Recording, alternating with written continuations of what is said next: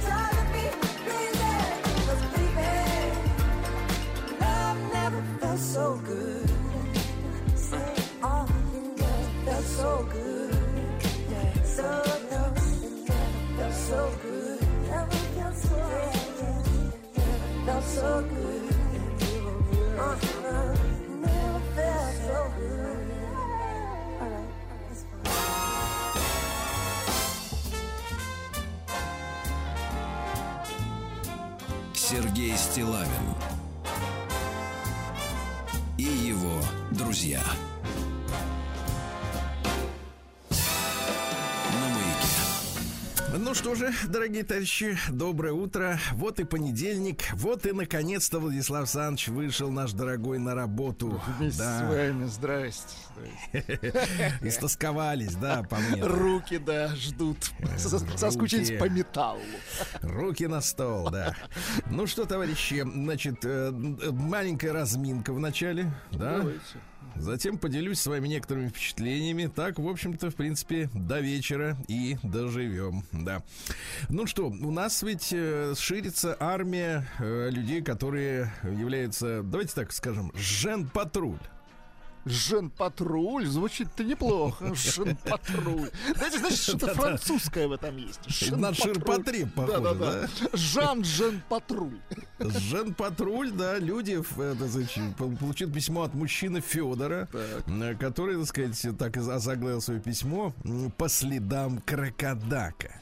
У нас есть э, первопроходец из мира, так сказать, обывателей, который бороздит э, просторы своднических контор, ищет там э, женщин, понимаете, ищет да? Ищет человечье, мы это так называем. Да, ищет, ищет и находит. Значит, при, прислал прекрасную подборку Федор анкет.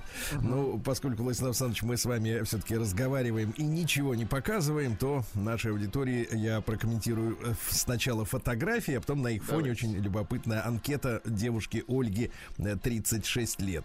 Э, на одной из фотографий она стоит в отделе алкомаркета. Очень хорошо. То есть на фоне вот она и вот эти вот емкости. Закупается. Многочисленные, да. На второй фотографии она ест э, пирожные с кремом. Ага. Причем в, в постели. И, причем интересно, кто делает фотографии, потому что обычно, конечно, селфи, да, но искусственный вот интеллект человек, делает фотографию. Когда делает, когда человек ест крем, он не может одновременно себя фотографировать, потому что руки обляпаны. Вот. А на третьей фотографии э, девушка держит в руке э, фото, э, постановочное фото Юрия Никулина в его цирковом обличье. Помните, у него была такая шляпа с узким таким вот верхом, да? Ну вот и он там одной рукой себе щечку так держит, как будто удивляется, понимаете, да? И она повторяет, копирует э, то же самое в кадре, да, как бы вот копирует фото э, с Юрия Никулина. И теперь анкета этой девушки. Ольга, 36 лет, Москва. Ненавижу алкоголь сладкое и клоунов. Да класс, слушайте, шикарно. Такая жизнь. Неплохо.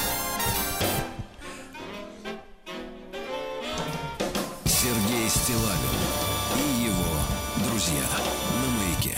Слушайте, на прошлой неделе, да, была, была неделя прошлая у нас, да, э, я вам, Владислав Александрович, рассказывал, что в Москве закрыли э, последнюю профессиональную проявочную лабораторию. Да, да, да, уходит пленочка. Угу. Ну, в принципе, это должно было произойти давно, но от, оказывается, у нас э, находились люди, э, говорят, Оливер Стоун вот приезжал в Россию, тоже проявлял что-то. Нет, ну на самом деле, если серьезно говорить, э, очень многие увлекаются именно вот такой аналоговой фотографией, вот эти дешевые мыльницы, если вы да. помните, в 90-х за 3 копейки.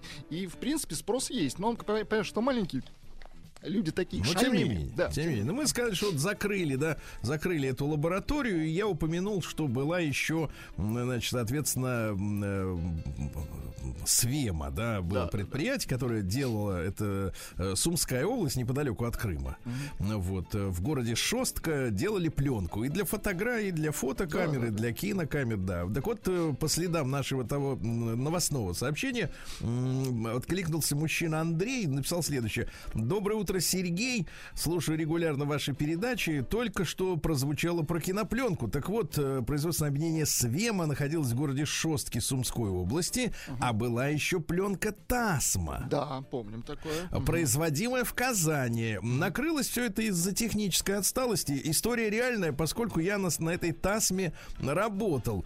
Так вот, лет 36 назад, то есть, угу. погодите, это в конце 80-х, на предприятие Тасма приезжал товарищ Легачев. А товарищ Легачев это вот такой э, крепкий хозяйственник. Э, он, э, помните, да, боролся с виноградниками, в том числе, э, для того, чтобы обуздать зеленого змея. Вот, да. Так вот, приезжал товарищ Легачев на предприятие Тасму и поставил задачу тогда, в конце 80-х, к 1990 году достичь уровня компании Кодак. У главного инженера после этого случился инфаркт.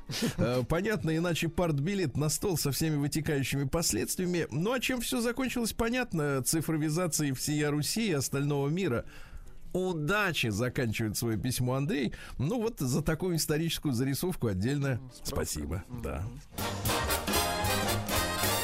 Сергей Стилавин и его друзья. Вот, на тему кинематографа, кстати, Владислав Александрович, я тут, э, сказать, на э, больших наших вот этих вот выходных днях, да, э, вот, э, включая праздник, э, да, и памятную дату, вы знаете, выкрыл все-таки время для того, чтобы посмотреть э, исторический сериал. Очень хорошо. Не знаю, может быть, вы тоже прикоснулись. Я, э, сказать, посмотрел нулевой пациент.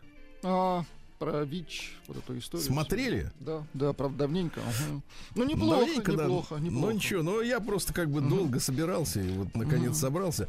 Но, знаете, должен сказать, что удивительного качества, во-первых, достигли технического именно наши кинематографисты. Вот. Должен сказать, что невероятно успехи наших э, именно кинопроизводителей в плане, э, так сказать, динамичности сюжета и способности держать внимание зрителя на протяжении многих серий. Uh-huh. Да?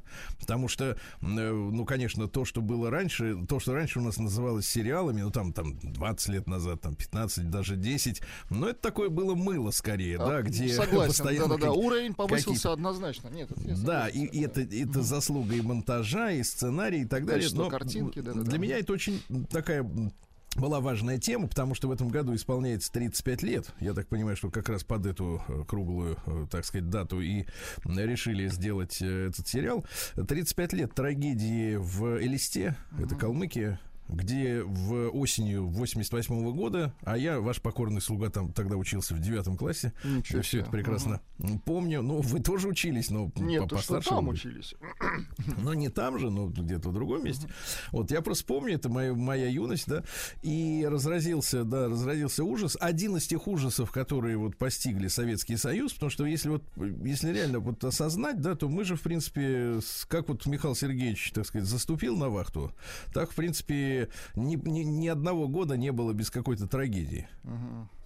Потому что, ну, 85-й, ладно, мы как-то протянули еще более-менее спокойно. Он потом началось Чернобыль, потом пароход затонул, uh помните, в, так сказать, около Новороссийска плюс, с людьми. Про, плюс проблемы с продовольствием, эти все. Ну, это уже более-менее да, такие да. искусственные проблемы, но я имею в виду вот именно катастрофы, да, да какие-то да. катастрофы. В, в, в, в Уфе э, два поезда в Ложбине, э, значит, взорвались э, пассажирских из-за того, что была утечка газа. Помните, тоже шумное дело.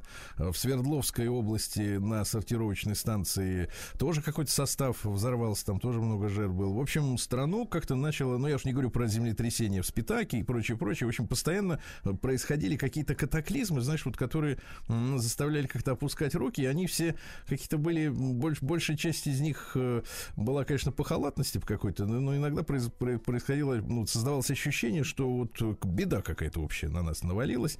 И в том числе я помню эти события, действительно, да, в конце 88 -го года когда вот э, в детской больнице произошло массовое заражение людей uh-huh. вирусом иммунодефицита человека. Ну и наши кинематографисты решили, значит, вот на эту тему освоить. Вот, потому что у нас есть хорошая традиция, да, вот э, советские э, какие-то истории, да, из дальнего прошлого, из более-менее близкого, вот превращать в кино. И потому что люди интересуются, естественно, да. Хотя, конечно, в этом смысле на кинематографистах большая ответственность за достоверность. Потому что когда я читал аннотацию к этому сериалу. Значит, там история такая, что некоторая часть съемочной группы отправилась на место событий, э, разговаривала с оставшимися в живых, ну, uh-huh. участниками, свидетелями. Но потом, а, вот такая интересная фраза, но потом решили документальность, э, документальностью пожертвовать в пользу художественности. Опустить документальность. Угу. Вот. Э, в этом смысле очень такая для меня важная история, не только для как бы свидетеля, да, ровесника этих событий, но вообще по-человечески чисто. В какой степени вы э, жертвуете документальностью, да, потому что в кино в этом, например, присутствует, ну, достаточно комично переделанный Горбачев, угу. вот, другие исторические лица, да, вот, и э, если действительно вы задались целью реконструировать события так, как они были, да, э, то тогда как можно жертвовать документальностью? То есть, то есть где художественность, а где, э, соответственно, где историческая правда, а где, например, какие-то версии? Да? Потому что, мне кажется, вот это наша болезнь нашего кино в последнее время, э, очень серьезная, когда авторы позволяют себе сослаться на то, что они все-таки снимают художественный фильм, но по реальным событиям, и когда им предъявляют и говорят, смотрите, а вот этого не было, они говорят, или, или, или если совсем наглый человек, он говорит, а я так вижу, а если более воспитанный, как-то поприличнее, говорит, ну, это художественный домысел, вы знаете, вообще все, что на экране, это вот сказка же, понимаете, да? Вот, в этом смысле очень важно, потому что действительно задеты э, той трагедией чувства людей, э, да, очень большие, очень важные. Ну, что я вам скажу, хочу сказать, Владислав Александрович. А, наши кинематографисты пока что не освоили очень важную историю из советского кино, а именно фильм такого качества, а с художественно-технической точки зрения очень хорошо все сделано, причем, знаете, вот такая реконструкция советских интерьеров и экстерьеров uh-huh. выполнена на блестящем уровне, ну, то есть фактически такой вот музей. Uh-huh. то есть э, люди, которые занимались вот э, этими артефактами советскими, да, всеми, ну, поработали на 5 с плюсом, действительно. Хотя не было так чистенько, на самом деле, как в кадре. вот. Да, но э, хочу сказать вот что. Э, в советском кино всегда в фильме была мелодия. Помните, да? да Самые да, да, лучшие да. фильмы всегда э, по узнаваемой либо песни, либо по мелодии. К сожалению, наша, наша му- киномузыка или вообще э, композиторское искусство... Ну, для саундтреков она печалька, да. Да, до сих пор мы не воссоздали эту главную традицию советского кино не просто звучками и напряжением или, например, романтикой сопровождать, да, какие-то сцены, а вот именно, чтобы у фильма была своя песня или своя запоминающаяся мелодия, да, которая может жить и отдельно от фильма, фильма и, например, потом, э, воспроизводясь на радио, возвращать вас мыслями опять к этому фильму, да? Ну, понимаем все, о чем я говорю. К сожалению, вот это все еще э, находится как-то вот в загашнике. Но самое главное, вы знаете, ведь СПИД, э, особенно в первые годы его появления, был неразрывно связан с садомитами, гомосексуалистами. Да, да, да. Так и говорилось, да, это в, в, что распространяется все это в кругах гомосексуалистов и так далее. И вот в этом фильме, что интересно, ведь его снимали как раз я так понимаю, когда готовился и принимался э, закон о за полном запрете пропаганды садомии в стране. Но, Но он еще не был принят. Это, ну, сериалчик Ну, уже, уже шли разговоры. разговоры. Шли да, разговоры, разговоры, конечно, да. да. Вот. И, соответственно, я так смотрю, что в среде нашей э, кинематографирующей интеллигенции как-то вот зреет такой, не то чтобы молчаливый, но эзопов протест против э, всего этого, потому что, э, ну, извините, получается по, по картине следующим образом, что масса каких-то изменщиков, блудников, блудниц, которые, значит, в беспорядочных половых связях, значит, друг с другом состоят, распространяют заразу, понимаете, да? А самым приличным и вызывающим жалость и человеческое сочувствие оказывается как раз садомит э, по сюжету, да, который как бы вот как бы вот ни в чем не виноват и даже Владислав Александрович э, даже подарки э, детям и жене своего любовника дарит в картине. Ну, и вот хороший. как бы, понимаете, с одной стороны ты понимаешь, что факт это не факт. Э, там в этом фильме, например, говорится о том, что в, в, в советской армии, да, в последние годы солдаты занимались садомией массово. Угу. Тоже любопытная история, да? Но вот, понимаешь, какая история? Что вот факт это или не факт, непонятно, да? Можно сослаться на художественный замысел или вымысел. А осадочек-то остается после картины. То есть вам все-таки не понравился он, да? Вот, вот осадочек я считаю, что Я считаю, что с историческими, с историческими так. сюжетами надо просто работать либо исторически безупречно точно, да, либо, наконец, начать снимать просто кино. Ну, то есть, как бы создавать ну, какую-то выдуманную реальность на экране. по мотивам, Сергей Валерьевич. Ну, ну слушайте, либо это нас не устраивает. Либо, вас не Понимаете? устраивает, это я понимаю. Это Понимаете, я по мотивам. Но просто, просто получается следующее, что люди, которые, например, в то время не застали, или, как и я, мало имели информации об этой всей истории, мы, нам факты черпать неоткуда, да? Нам, значит, дают кино, посмотреть, говорят, что это по мотивам, но у тебя же остается самое главное, как у, от, от любого искусства, это эмоции и чувства. И вот эти чувства, значит, соответственно, такого презрения, условно говоря, к Советскому Союзу, да, который рождает это кино, оно остается. Хотя, если предъявить, конечно, тебе скажут, ну, это просто художественный вымысел, это эмоции, это, так сказать, это наше, наше видение. Вот. Э, в этом смысле, Владислав Александрович, я поставлю вопрос так. Все-таки с историческими событиями, да, когда речь идет, так. например, о, и о жертвах, и о здоровье mm-hmm. людей, и о крупных катастрофах. Ну, нельзя позволять, э, так сказать, вот э, э, иллюзиям, каким-то вымыслу все-таки э, создавать у зрителей странное достаточно впечатление о том, что происходило. Нам нужен Это... новый жанр, я понял. Он будет называться реконструкция событий. Вот. Да, да, спасибо.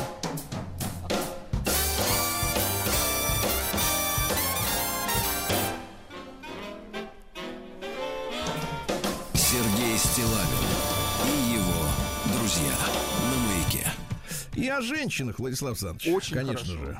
О женщинах. Наконец-то. Я знаю, что вы ждали. Вот, ждали и Все дождались. Мгм. Да, ждали, да, все это время. Так вот, прекрасное, э, прекрасное э, э, письмо маленькое размещено на одном из женских форумов. Заголовок такой: Как мне быть? Я хотела бы иметь пару друзей, таких, знаете, закадычных, которые уже не просто знакомые для побухать и посплетничать, а чуть ли не родня уже. Таких у меня нет. И пока не предвидится. Чтобы хотя бы для начала двигаться в этом направлении, мне нужно ходить в людные места и общаться с людьми. Но я закрытая, стеснительная и безинициативная. В компаниях редко бываю. Когда бываю, молчу. Я не хочу себя ломать и из интроверта становиться экстравертом. Но так я друзей и не найду. Точка. Прекрасно. Вот как живут люди, Владислав Александрович, а? Вот. Прием корреспонденции круглосуточно. Адрес стилавинсобакабк.ру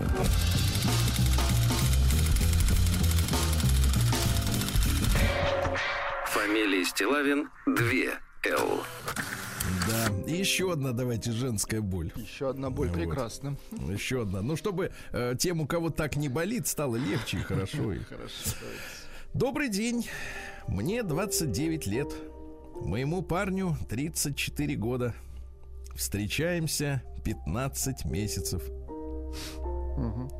Вместе живем третий месяц. Это Ну, не вздох ну сочувствия. что вы. Это вздох сочувствия. Ну, бывает. В принципе, видите, как женщины, они месяцами считают. Согласен, смешно. Вам, мужику. Да. Так вот дальше суть. Он говорит, что меня сильно любит, что я у него очень хорошенькая, хозяйственная и красивая. Видите, хорошенькая и красивая. Это разные вещи. Мгм. На днях сказал, что хотел бы, чтобы мы поженились. Сломали, Но- значит, мужчину. Ну так. Минуточку, тут самое главное. Ну-ка. На днях сказал, что хотел бы, чтобы мы поженились, но только года через три. Ах ты хитер. Это ловкач-то какой, а? Как вы считаете, это нормально или нет? Нормально. Да. Хотел бы, чтобы мы поженились. шикарно. Но года через три. Вы представляете, вот, вот Владислав Александрович, ведь как динамит наших женщин, к сожалению, да? То есть, э, извините, не наших. Это точно, не наш. Не наших, да. Вот. На тему женщин, кстати, тут попалась э, до, до глаза статья о том, что наши женщины, вы представляете, побежали обратно из Европы, из Америки домой в Освояси. Ну, видите, как хорошо. Значит, Говорят, наверное, пошел, пошел процесс реэкспорта. Напутешествовались. Отлично. Возвращались, да, нагуляли аппетит, как говорится, да. Вот. Да, причем, причем излагается целая статистика, действительно пошел как бы возврат человеческого материала, что невозможно не приветствовать, да? Ну вот. Ну что ж, товарищи, э, за работу тогда, Владислав Александрович. Это да? называется среда обитания, да? Сергей Стилавин и его друзья на маяке. Ну что ж, товарищи, сегодня начинается Великий пост. Так что всех причастных поздравляем, да? Сегодня у нас День сил специальных операций. Неформально День вежливых людей. Поздравляем, товарищи. Поздравляем, конечно. Да. Э, Сегодня Международный день полярного медведя. Называется Урсус маритимус. Красивое Вот. название. Вес от 350 до 550 килограммов. Да. Не очень большое. Вот. 20 тысяч штук. Вот. И ни одного на Северном полюсе. Непорядок. То есть, наоборот, на Южном. Надо их перемешать, правильно? Там пингвины тогда погибнут, поедят. Ну, что значит поедет? Зато медведи Нет, пингвины поедят тогда научатся летать. Вот я понял. В. Да, да, вообще из воды вылазить не будут эти. Они же там плавают под водой. Да, плавают. А Всемирный день неправительственных организаций. Ах, неправительственных, понятно. А, Вот э, фестиваль прекрасного рождения в Австралии. Там с 2008 года протестуют против Child Free. Понимаете, да?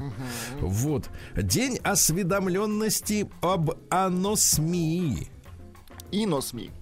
Нет, аносмия. А- это аносмия. Вот Посмотрите, пожалуйста, что такое аносмия. Нам любопытно. Сегодня день протеина, Международный день оптимиста, день ретро, ну, которым тогда нравится лучше, чем сейчас. День покемона, Сергей Валерьевич, вроде как. Так. анасмия — это полная потеря обоняния. Вот, видите. А вот такие, как вы, Так. начинают, значит, с годами драть волосы из ноздрей. А потом на полгода Нет, она не начинают. Да, день улыбок глазами, ну это как Джейсон Стэтхэм, да. Ну вот день тупости, вот там у них на западе. Э, День хачапури. Вкусно. Мгм. Ну Да, и по-разному, да. Ну и, наконец, сегодня Кирилл Весноуказчик, а второе название праздника, Владислав Александрович, Так. вы такого не видели еще. Ну-ка. Бабьи взбрыксы. Взбрыксы прекрасно. Взбрыксы. По погоде судили о весне. Если хорошая погода, то при впереди крепкие морозы. Значит, что касается бабьих взбрыкс, Так. взбрыкс, то в старину на Руси в этот день женщины несли подарочки повитухам. Ну, то есть, как бы так сказать, акушеркам по-современному, если, да, которые принимали роды. Э, Взбрыкс, Есть же известная польская актриса Барбара Бр- взбрыкс. Судя по ее поведению последнему точно взбрыкс. Да, ну перейдем к событиям. да. Сергей Стилавин и его друзья. В дв- в 280 году родился Константин Валерий э, Великий, первый, это римский император, перевел столицу сначала в Константинополь, э, перестал гнать на христиан, вот, понимаете, и на смертном одре крестился. Очень Понимаете? хорошо. Вот такая история, да. Вот, что ж, в 1472 году власти Сиенской республики, Сиена это город в Италии, Э, вот, ну тогда город-государство, естественно, основан э, старейший банк в мире, вы представляете, который до сих пор э, существует. Ну-ка. Монте Паш, Паски Ди Сиена. Вот. Дело в том, что после основания этого банка, там через 70 лет территорию Сиены присовокупили к флорентийскому государству, то есть теперь часть Флоренции была тогда. Вот. А банк-то до сих пор работает. Представляешь, вот что такое старые деньги-то. Мгм, Понимаю. Да. В 1598-м Бориску на царство царя избрали Земским собором. Ну, мы видели, опять же, в исторической картине, э, как тогда, э, в принципе, избирали. Э, То есть были крикуны, Мгм. которые кричали громко «Бориску!» И, соответственно, кто громче кричит, того и избирают. Вот и все. Вот такая. А в 1693-м, смотрите-ка, сегодня определенным, э, определенного рода юбилей. В Лондоне вышел первый в мире журнал для женщин. Для женщин. Для женщин, да. Это, еще, извините меня, еще 17 век. Сергей есть, Валерьевич, э, он назывался «Крестьянка». нет, он назывался Ladies Mercury, то есть э, женская ртуть. Ишь ты. Ага, вот что ты будешь делать, да. Отвратительно. Вот такая вот. Ну а что, а Харперс Базар лучше, что ли, название? Название вообще- ничем не лучше. Люди, которые работают в киосках, они же просто ну, не в состоянии. ну, Нормальный человек не Нет, может. люди, Вот которые я в тоже не могу киосках- нормально. А не Как это пальцы. про- Вам этот или Да. этот пальцем? Не, как показывает? это сказать-то по-русски? Как это вообще? Ну что это за название? Ну что это вообще? Что это за люди? В 1807 году Генри Уотсворт Лонгфеллоу, то есть длинный приятель родился. Анг- Американский поэт, э, который воспевал индейцев. Представляете? Значит, а какие строки-то? Вы хотите знать, откуда эти песни и предания, от которых веет лесом и лугов расистых влагой? А? Поэтично. Греческая сказка, да, получается. Вот в в 1825-м опубликована первая часть романа Александра Сергеевича Пушкина и Евгения Онегин. Дорогие друзья, и наша редакция подготовила для вас большой подарок. Ведущие «Маяка» читают Евгения Онегина, так что ожидайте в эфире. Здорово. Да-да-да. И на наших ресурсах тоже. Ваш покорный сл- слуга присоединился к моим товарищам. Да, класс. Мне, мне доверили тоже часть партитуры. Вот в 1831 Николай Николаевич Ге родился. Вот представьте, вот человек фамилия Ге. А где Ге? Это в гимназии, да, так, где Ге. Вот, а родился он в Воронеже в семье помещика. Дед, кстати, эмигрировал из Франции. По-французски фамилия писалась Гей. То есть Гай, Гай. Гай. Но это французский язык, не английский. Не надо путать. Да, тут да, вот эти ваши гнусные инсинуации никому не нужны. Так вот, какую картину написал? Петр Первый допрашивает царевича Алексея в Петергофе. Помнишь? Конечно, хорошая Тот картина. сидит такой потлатый а он его допрашивает, да. Ну вот, в 1861 Рудольф Штайнер родился, немецкий философ-мистик. Он основал антропософию. Ничего себе. Понимаете? Ну-ка. Это про человека. Там, про человека слов. хорошо. Про человека пару слов, да. Человечье. Значит, угу. Чуть-чуть, да. Вот, э, что интересно, в России появились э, по мотивам вот этих вот идей тоже образовательные учреждения последыши, вы их так называете. Да, да, да, да, да. То есть распространилось по миру-то. А в 1863-м Джордж Мит родился, американский философ, один из основателей современной социальной психологии. Вот, он говорил, что общество и индивидуальный, ой, извините, социальный индивид, угу. да, констру, констит, конституируется, конституируется. Угу товарищи, чтобы быть философом, если кто-то захочет, надо очень Надо иметь крепкую челюсть, Сергей Валерьевич. Выгов... чтобы крепкую челюсть и крепкий язык, чтобы, э, так сказать, звуки ничего не выйдет. Противоестественные из глотки, да. Так вот, констит конституируется в совокупности процессов межиндивидуальных взаимодействий. А? Муть. Понимаю, рука тянется к револьверу, согласен. В 1873-м, о, тоже юбилей. Вы ну представляете? ну Тоже юбилей. Получается, 150 лет назад. Вот мы только Шаляпина проводили. В очередной ну, раз проводили, да. Да, а ведь то же самое дело, тоже 150 лет Энрико Карузо. Да вы что? Это уже итальянский певец. Ну, знаете, итальянский. Есть у нас. Ну, я вам так скажу, по сравнению с Шаляпиным, орет. Согласен. Орет. Да нет, орет. Угу.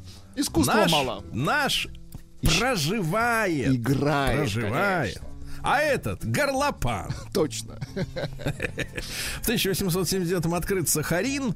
Понятно. В 1882-м, вот любопытно, в России впервые разрешили пользоваться телефонами частным лицам. Угу. В каком То году, есть это считался... Извините? 1882. Uh-huh, uh-huh. То есть это считалось средством связи, ну, скажем так, военным, спецсвязь, государственным. Да. Это да, спецсвязь. Сейчас вот, ну, тоже есть спецсвязь, да. Там обычный человек не может им пользоваться, и не надо. Конечно. В 1883-м композитор Оскар Хаммерштайн запатентовал первую машину, композитор причем, uh-huh. значит, первую машину, которая сворачивала сигары. Дело в том, что у него руки были заняты этими кнопками. Он очень расстраивался, да? Да, он очень хотел хотел курить. Да. И поэтому он придумал эту машину тоже сама без этого. Как называется-то, который э, э, закручивает эти листы-то? Закручивали листы, Сергей Валерьевич, девушки подросткового возраста на Кубе. Вы вот думаете? Для... Да, конечно. А, вот они и крутили. Они, видите, ну, хорошо, хорошо. А в 1887 Петр Николаевич Нестеров, наш герой, летчик, штабс-капитан, который первым в мире исполнил фигуру высшего пилотажа, а именно мертвая петля. Он сначала все рассчитал, правильно? Потом поднажал. Ух ты. И показал, что это можно делать, да. Но сегодняшние современные, он причем на французском самолете, понятно, это все показывал, но наши современные самолеты, вы видели наши, э, наших красавцев, да, которые могут в воздухе вертикально зависать, аки летающая тарелка. Да, класс. Вы видели? Видел, Нет, конечно. Ну, это просто uh-huh. с ума сойти, какая технология. А дальше, в 1882-м, э, 88-м, простите, слушайте, сегодня как-то день вот этих социологов, философов, психотерапевтов. Вот Роберто Ассаджоли, итальянский психотерапевт, который основал психосинтез. Ничего вот, себе. это, смотрите, uh-huh. это метод психотерапии саморазвития. О, вот женщина Саморазвитие. Вот знакомые да, слова Да, да, вот отсюда. Психические, как вы говорите, да? И интегрального обучения. Значит, он попытался соединить все лучшее. То есть он своего ничего не имел. Он придумал соединить все, что придумали Фройд, Юнг, ну вот эти все остальные, да? И, соответственно, э, задумал, представляете, самоосвобождение от иллюзий самоосвобождение, uh-huh. и перестройку вокруг нового центра я. Ну, понятно. Первый коуч, короче. Мгм. То есть вот, э, вот я есть, а вот я буду себя делать другим, да. В 1891 э, Давид Сарнов, наш человек, американский пионер радио и телевещания, родился он в Минске. Э, Вот, потом уехал э, за границу, там к нему присоединялись, э, ну, возглавил радиокорпорацию Америки, помните, там и наши, соответственно, изобретатели, инженеры работали очень активно, тоже иммигранты. Ну и Мариан Андерсон в 1897 э, негритянская певица контральто. Это вообще первая темнокожая певица, которая выступала в Метрополитен Опера. Ну-ка, дайте-ка.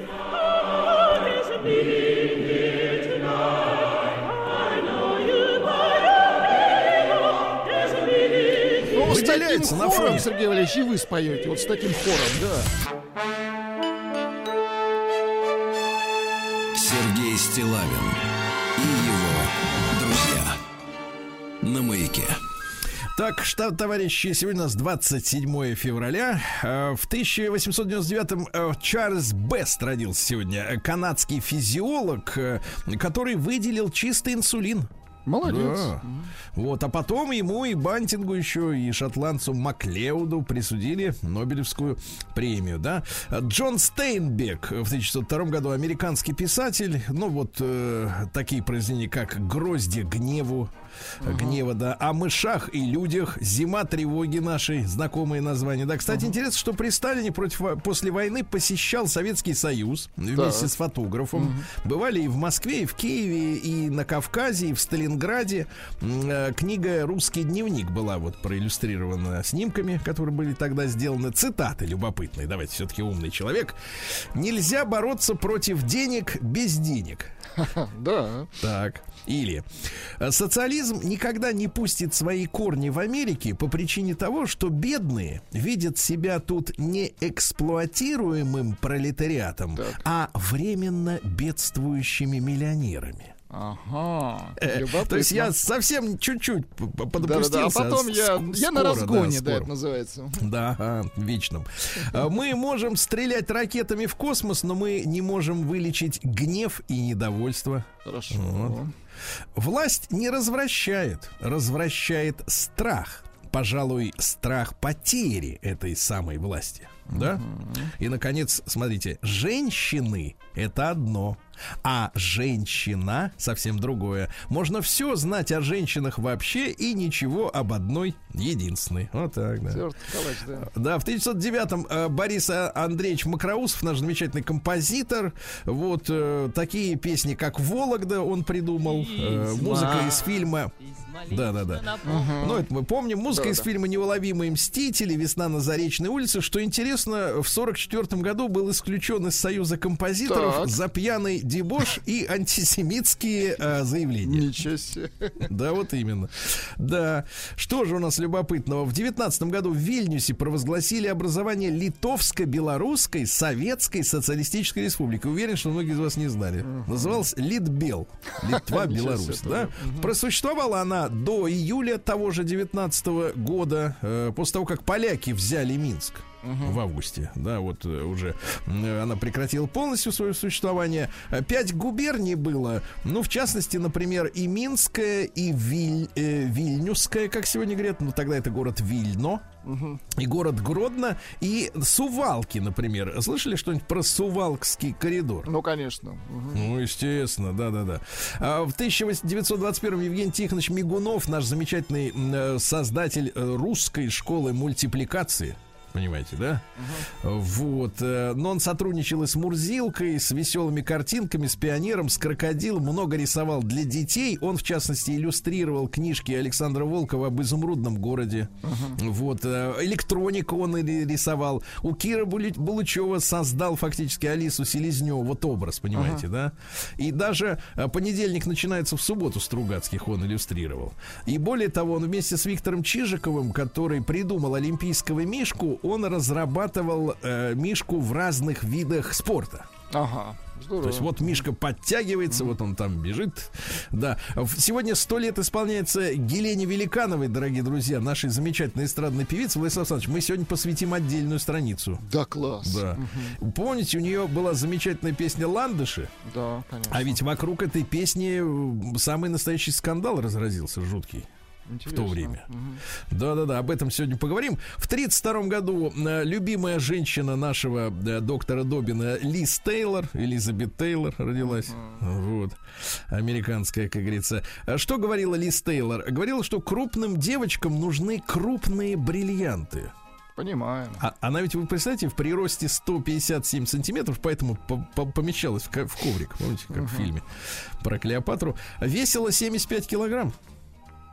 Ну, это много. Достаточно. Это довольно, довольно да. много, конечно. Довольно много для такого роста. По нынешним меркам. Вот. До говорил, что крупные бриллианты, да. Или, например, женщины в своем большинстве считают мужчин негодяями и мерзавцами, но пока не нашли им подходящие замены. Да. Евгений Яковлевич Урбанский родился в 1932 году. Замечательный актер. Помните фильм «Коммунист», «Чистое небо». Погиб, к сожалению, исполняя, вот помните, трюк на автомобиле. Сам лично сел за рулем, сел за руль. Недавно, кстати, обнародованы кадры этой автокатастрофы на съемках. Он прыгнул на грузовик, на легковушке, по-моему, там, или на грузовике, неважно, с бархана. Ну, uh-huh. то есть, вот как машина должна была перелететь, uh-huh. а она, так сказать, перевернулась и, в общем, к сожалению, э, погиб. В 1933 году произошел в этот день поджог Рейхстага. Помните, когда гитлеровцы э, заявили, что это сделали коммунисты, поэтому все, э, так сказать, другие партии надо в Германии запретить, чтобы они больше не поджигали нигде никого. Зачем? Зачистили, да, полянку. Зачистили полностью, да, остались только одни. Что у нас еще любопытного? Э, Кен зародился, японский дизайнер в 39 году. Угу. Нравится вам ну, эстетика так, Мне Кенза? нравится, как э, звучит Кенза, а так все. А я понимаю, в 50, 56 году Анни Вески родилась. Она ведь в свое время выступала с ансамблем Music Safe, где солистом был Теннис Мяги. Ну, то есть людей-то в Эстонии немного, я так понимаю, артистических. Ну-ка.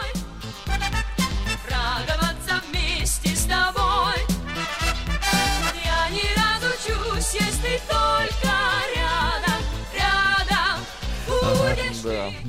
Понимаю, рядом, да.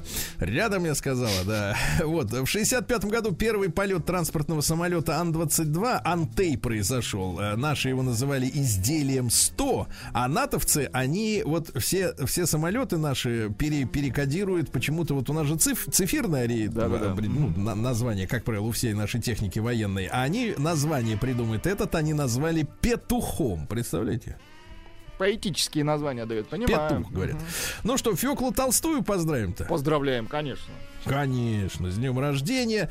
Вот сегодня. Вот. Ну и что у нас? И в Ленинграде в 89 году началось, началось возвращение исторических названий улицам э, города. Ну вот э, среди первых оказалась Малая Посадская, Почтамтская была у Союза связь, некоторые другие. А станция да? метро и... Белогвардейская когда появится, как вы думаете? Это в кино вот появляется. В фантазиях, да. Ну и в 90-м году постановлением Президиума Верховного Совета СССР учрежден учрежден пост президента Советского ага. Союза. Помните? Помним. Интересная история, да. Сергей Стилавин и его друзья. На маяке.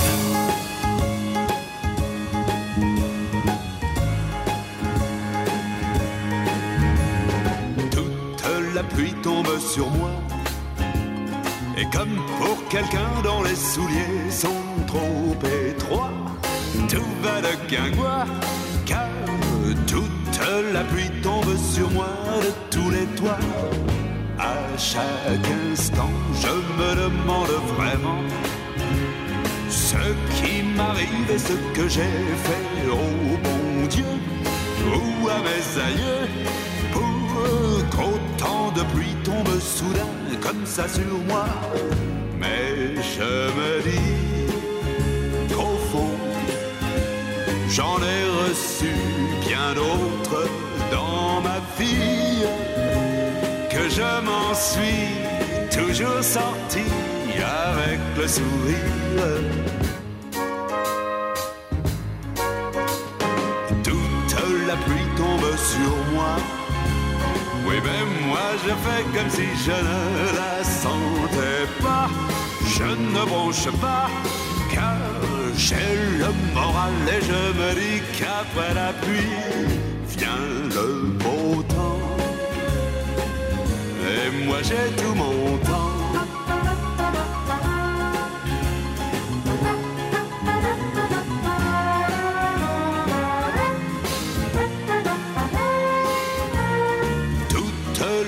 Tombe sur moi de tous les toits. Mais je me dis qu'au fond, j'en ai reçu bien d'autres dans ma vie. Que je m'en suis toujours sorti avec le sourire. Toute la pluie tombe sur moi. Oui, même moi je fais comme si je ne la sentais pas. Je ne bronche pas, car j'ai le moral et je me dis qu'après la pluie, j'ai le moral et je me dis qu'après la pluie, oui, je sais bien qu'après la pluie vient le beau temps. Et moi j'ai tout mon temps le beau temps. Et moi j'ai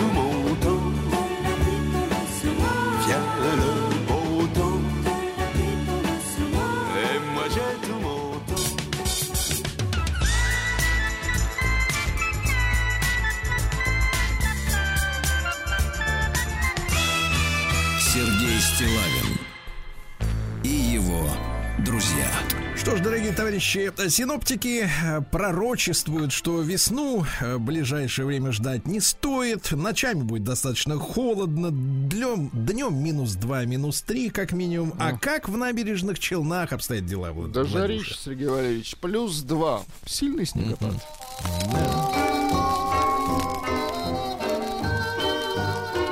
чтобы песней своей помогать вам в работе, дорогие мои. Челнинцы. Да, да. Вот туалетной бумаги из набережных Челнов исполнилось 35 лет. Да, картонно-бумажный комбинат имени Титова сообщает, что самой популярной продукцией комбината исполнилось 35. Впервые, в феврале 1988 года первые рулоны сошли с конвейера. Да. Наши поздравления. Да, поздравляем. Ну что же, уходя от погони от полицейских, лихач на, на кроссовере пропар- протаранил пять припаркованных автомобилей. Понятно. Да. У челнинца за долги судебные приставы арестовали котельную. Он, правда, отвечал, что денег у него нет, но когда арестовали котельную, 290 тысяч нашлись очень быстро. Хорошо. Да. А в Челнах мужчина установил камеру в квартире знакомой. Он проник в ее дом, пока хозяйка отсутствовала, установил камеру в решетке вентиляции, затем залез в компьютер, нашел пикантные фотографии женщины. Сразу же переслал на свой личный почтовый ящик. Ну а слежка прекратилась, э, когда женщина обнаружила камеру в решетке. А Штраф 20 тысяч. Подлец. 20 тысяч, видите, за удовольствие какую, да? Да. В набережных Челнах семейная пара закончилась ранением в ягодицу. Женщина лежала на животе и подпиливала пьяненького мужа. Ну, а дальше вы знаете, что Понятно. произошло, да. Вандал с молотком атакует умные домофоны в Челнах. Мерзавец. Психически. Мерзавец. да, Да, да, да, да.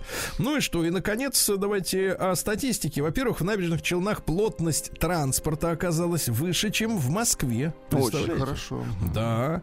Житель набережных Чел- Челнов взял себе имя известного актера Райана Гослинга. Да молодец.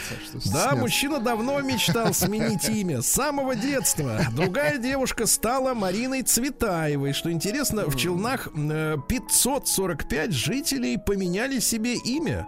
Представляете, э, то есть вырос этот процесс на 23%, потому что люди поняли, они не хотят жить с обычными По-старому, именами. Они- да. Ну и пару сообщений. Во-первых, видеокамеры для выявления бомбил установят на остановке общественного транспорта, чтобы бомбил прижать. Э, В школе набережных Челнов обработали несколько классов химикатами от клопов. Хорошо. 54-летняя женщина стала самой возрастной мамой в прошлом году. Видите? Поздравляем. Э, Рубрика «Это вы можете», да? Ну и, наконец, что у нас интересного? В Челнах, во-первых, разработали беспроводной фонендоскоп. Беспроводный, очень хорошо. Да, и, наконец, в Татарстане назвали самые пьющие города. Набережные Челны возглавили лиде- лидерство. Наши поздравления. Ну, извините. Да, привет всем, товарищи. Сергей Стилавин и его друзья. На маяке. Друзья мои, важная история, может быть, не все оценят, но войсковая противовоздушная оборона сухопутных войск перед подчинена э, в ВКС России. Это была наша давняя очень проблема. Ей, наверное, лет 40, может быть, даже больше, когда у нас разделили противовоздушную оборону на армейскую и вообще. И как бы было, был не синхрон, это у всех экспертов вызывал вопрос. Вот наконец-то их свели в одно командование, это очень важно. Э, Психолог э, предупредил покупателей микростудий о появлении хронической усталости. Если вы живете в квартире меньше 9 квадратных метров, у вас возникает депрессия, товарищ. Вас ждет Да. усталость. Да. Диетологи рассказал, диетолог Комиссарова рассказала, что все-таки без вреда для фигуры можно съе- съесть 5 блинов. А на прошлой неделе нас мучили одним блином в день. Помните? Давайте устроим аукцион такой. Кто больше из диетологов? Да. Пензенская область ввела санкции против Байдена и его семьи. Мы ждали этого решения. хорошо, Хорошо. А, С 1 марта вступят новые правила проверки на алкоголь водителей. Друзья мои, можно будет без понятых, но на видео. Морда красная в кадре. Да. А дальше самыми недоимпортозамещенными сферами в строительстве стали сантехника и лифты. Вот, Жаль. да.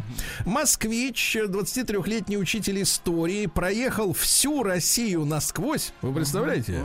Без шапки и всего за 600 рублей. Вы представляете? Да, молодец. А вы говорите, вам нужны миллионы для отдыха в Турции. О, Ну что? 600 рублей и все. Да, стресс является главной причиной э, ожирения, это понятно. Собака в Новосибирске три дня ездила в трамвае и нашла новых хозяев себе. Видите? Такая изворотливая. Ну вот видите, как хорошо. Переходим к женщинам.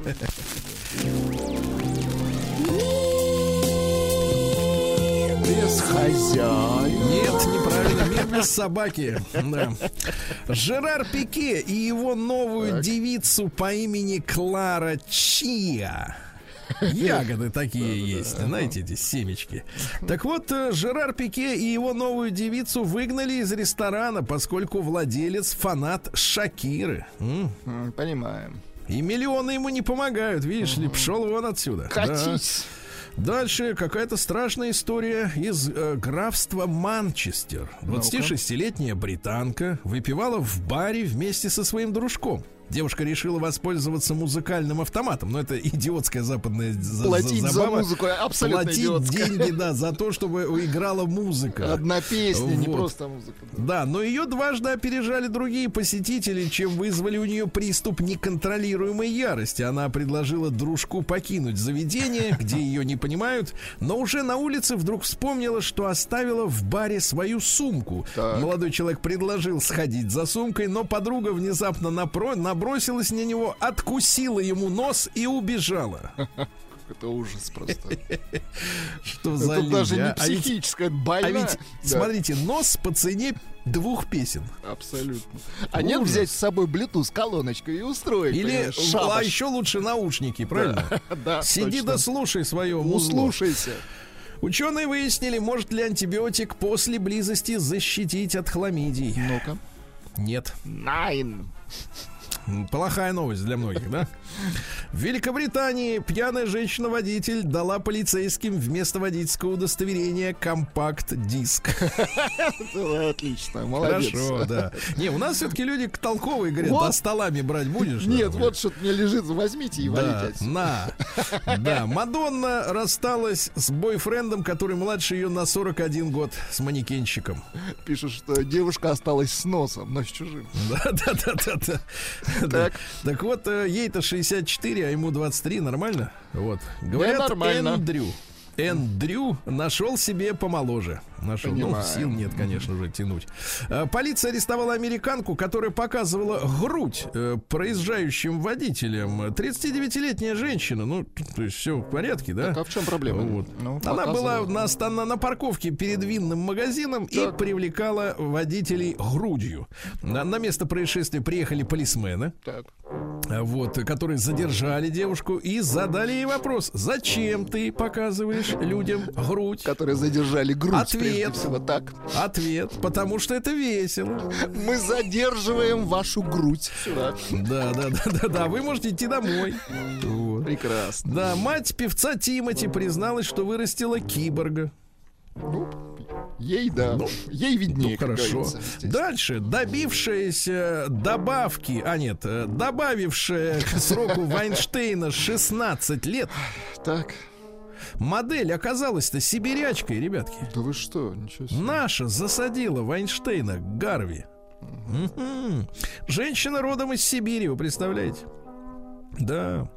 Вот, говорит, что вот Вайнштейн мерзавец. Ну что, будем и надо верить. Психолог раскрыла правду о женском возбуждении, друзья мои. Какое? Говорят, что мужчины, они вот могут просто так завестись. С пол, как вы говорите, тычка. Ну, это автомобильный след. Какой вы подонок, А вот женщинам требуются особые условия, друзья. Им нужен Особые. с ручника, да, или как-то. Да, да, да, с ручника. Это, кстати, тоже Под горку, под горку кубарем, ага. Россиянкам назвали визуально омолаживающие прически, дорогие товарищи. Светлый цвет волос визуально делает вас моложе. Хорошо. Ну вот. Ну и, наконец, давайте совсем о хорошем. Пенсионерка. Сейчас сколько лет-то бабки? А, вот 57, не, ну, не совсем бабка, да, 57 лет. Да, ну, молодуха. короче говоря, Так, приличная... Жила была приличная женщина, и вдруг в 57 лет она полюбила электронную танцевальную культуру. И за три месяца по- по- посетила более 50 рейвов. Ну, то есть с ума сошла, да, в принципе? Говорит, сколько упустила в жизни важного. Вот так. Электронная культура. Новости капитализма. Так, ну что, итальянские рестораны в Британии убирают из пиццы. Знаете, что убирают? Ну-ка, что убирают? Хлеб? Да, я сог... Нет, да, вот именно муку я бы, я бы, я бы воспринял это уже как, в общем-то, победу Так, полную, но пока только томаты. Томаты. Да ну их. Они, знаете, знаете, сколько стоят томаты в Британии? Сколько? Так вот, в Британии за год томаты подорожали с 5 фунтов стерлингов, с 5. За ящик целый. Ну, такой э, их э, меру, так сказать, объема, да? Английский До ящик, так? дв- До 20. В 4 раза помидоры подорожали. Мгм. Ага, ну то есть их теперь в пиццу нет смысла класть. Будут класть пасту уже это размазывать. Молодцы. В Китае молодоженам э, будут давать брачный отпуск ради повышения рождаемости. Да, класс. Вот. Мгм. 30 дней на зачатие. Ну, должно хватить, да, Сергей Валерьевич? Да, да. Ну, первый день как бы отсыпаемся, и потом приступаем. На работу. Потом на работу через месяц, да. В США арестовали мужика за то, что тот э, съел две пачки чипсов, которые бросил вор в магазине. Так. Ну, думает, что, мол, раз А, бросили, это уже так не можно чайные, есть. понятно. Ну, конечно. Ученые выяснили, мужчины каких профессий имеют больше живчиков, которые могут э, а, отличаются Так, так, так, лучшей ну-ка. репродуктивностью. Ну-ка. Оказывается, представляете, все-таки вот э, Машинисты? глаз- Правильно, мужчины, которые занимаются поднятием на работе тяжестей. Очень. На работе, понимаете? На работе, да, то есть, да. А дома, если тягает человек, вот в качалку ходит. Не, ну это не настоящее, это, не, не на работе. Так что квадратка росла. От этого пользы-то никакой нет от Абсолютно. того, что ты дома там. Нет. Надо, чтобы тяжесть приносила пользу людям. Тогда нет, во-первых, чтобы тяжесть забегают. приносила радость людям. Да. Хакеры нашли способ удаленно стирать все данные на айфоне. То есть с утра просыпаешься, включаешь, там Ну, пусто. ты чистый, да. Да. Я чист. Да-да-да. Перед Биоинженеры из Швеции смогли вырастить внутри живой ткани, теперь Так. внимание, это фантастика, Ну-ка. электроды. Электроды. Это никуда не Владик, годится. быстренько, ты же у нас Электроды, ЛТшник. ну слушайте, это как вот в аккумуляторе, электроды, все. контакты. то есть, Контакты, по сути, да. То есть ты есть аккумулятор, Сергей Валерьевич. О, ты можешь да? давать Да, то есть, ток. например, выращивают печень, тебе ее пересаживают, а она начинает давать ток. Ну, для кош- сердца, к примеру. конечно. Для сердца, А, да. для сердца, а для сердце своего, у вас ладно, хорошо. насос, насос вместо сердца. Ну, понятно. Ученые опровергли миф о том, что дважды кипяченая вода вредна для организма. Нет, пейте смело. Ну Вот. Ученые прокипятили 15 литров воды, внимание, 18 раз. Да молодцы. Пока она полностью не испарилась. Слышь, Это полностью. наука. Мгм. Так вот, э, 15 часов они потратили на эксперименты. В молодцы. частности, ученые проверяли, что там в воде с железом, магнием, медью и так далее, и так далее. Оказалось, что все показатели находились в пределах нормы, а вода была полностью безопасной для человека. Так что, друзья мои, э, э, 18 раз прокипятите, и, соответственно, будет можно пить то, что счастье. останется. Да. Э, Ученые выяснили, почему голодные мыши выбирают вместо еды секс. Так они психические.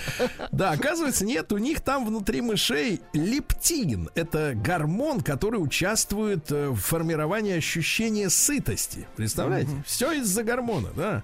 Дальше. Сотрудников Гугла лишили в офисах столов.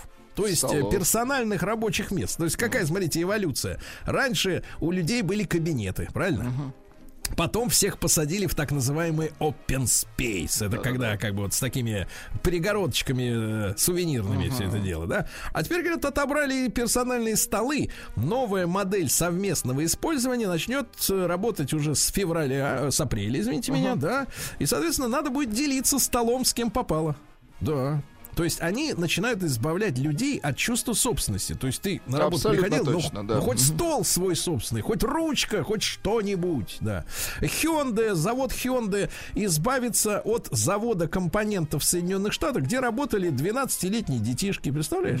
Какой ужас. Вот. Ученые выяснили, Владик, осторожно, похмелье усиливает тревожность и депрессию. Понимаю, Усиливает. Да. Вот, э, что еще любопытного? Названы причины отсутствия близости у молодых мужчин. Вы представляете? Отсутствие девушек. Оказывается, Так. Нет, оказывается, им просто лень. Им просто лень, да. Подключились к обсуждению наши специалисты. Например, специалист Кобылкина назвала причину из неактивности мужчин в любви. А, Им проще уделять внимание работе, увлечениям, спортзалу и друзьям. А вот э, заводить отношения с женщинами лень. Вот. э, Ну и 30% по статистике молодых мужчин не имеют отношений с женщинами и довольны этим. Вы представляете? Мы Да, Кобылкиной доверяем, да. Да, ну еще пару сообщений. Э, WBC, это боксерская ассоциация, оправдала боксера Конора Бенна, который провалил допинг-тест, а потом сказал, да вы знаете, я просто часто ем яйца. И поэтому у меня вот шалят эти показатели. Говорят, ну Понимаю. ладно, нормально. Ученые обнаружили древнеримскую игрушку высотой 16 сантиметров и сказали, что, в принципе, эта игрушка была. Древнеримская. Да. И, наконец, половина симулирующих э, пик удовольствия в любви людей, а это не Так. только женщины, но и, оказывается, и мужчины симулируют это активно. делают. Так, А знаете почему? ну-ка. Из-за раздражающего дыхания партнера. Не так дышите, сопите, Не в девчонки. ту сторону дышишь. Сопите.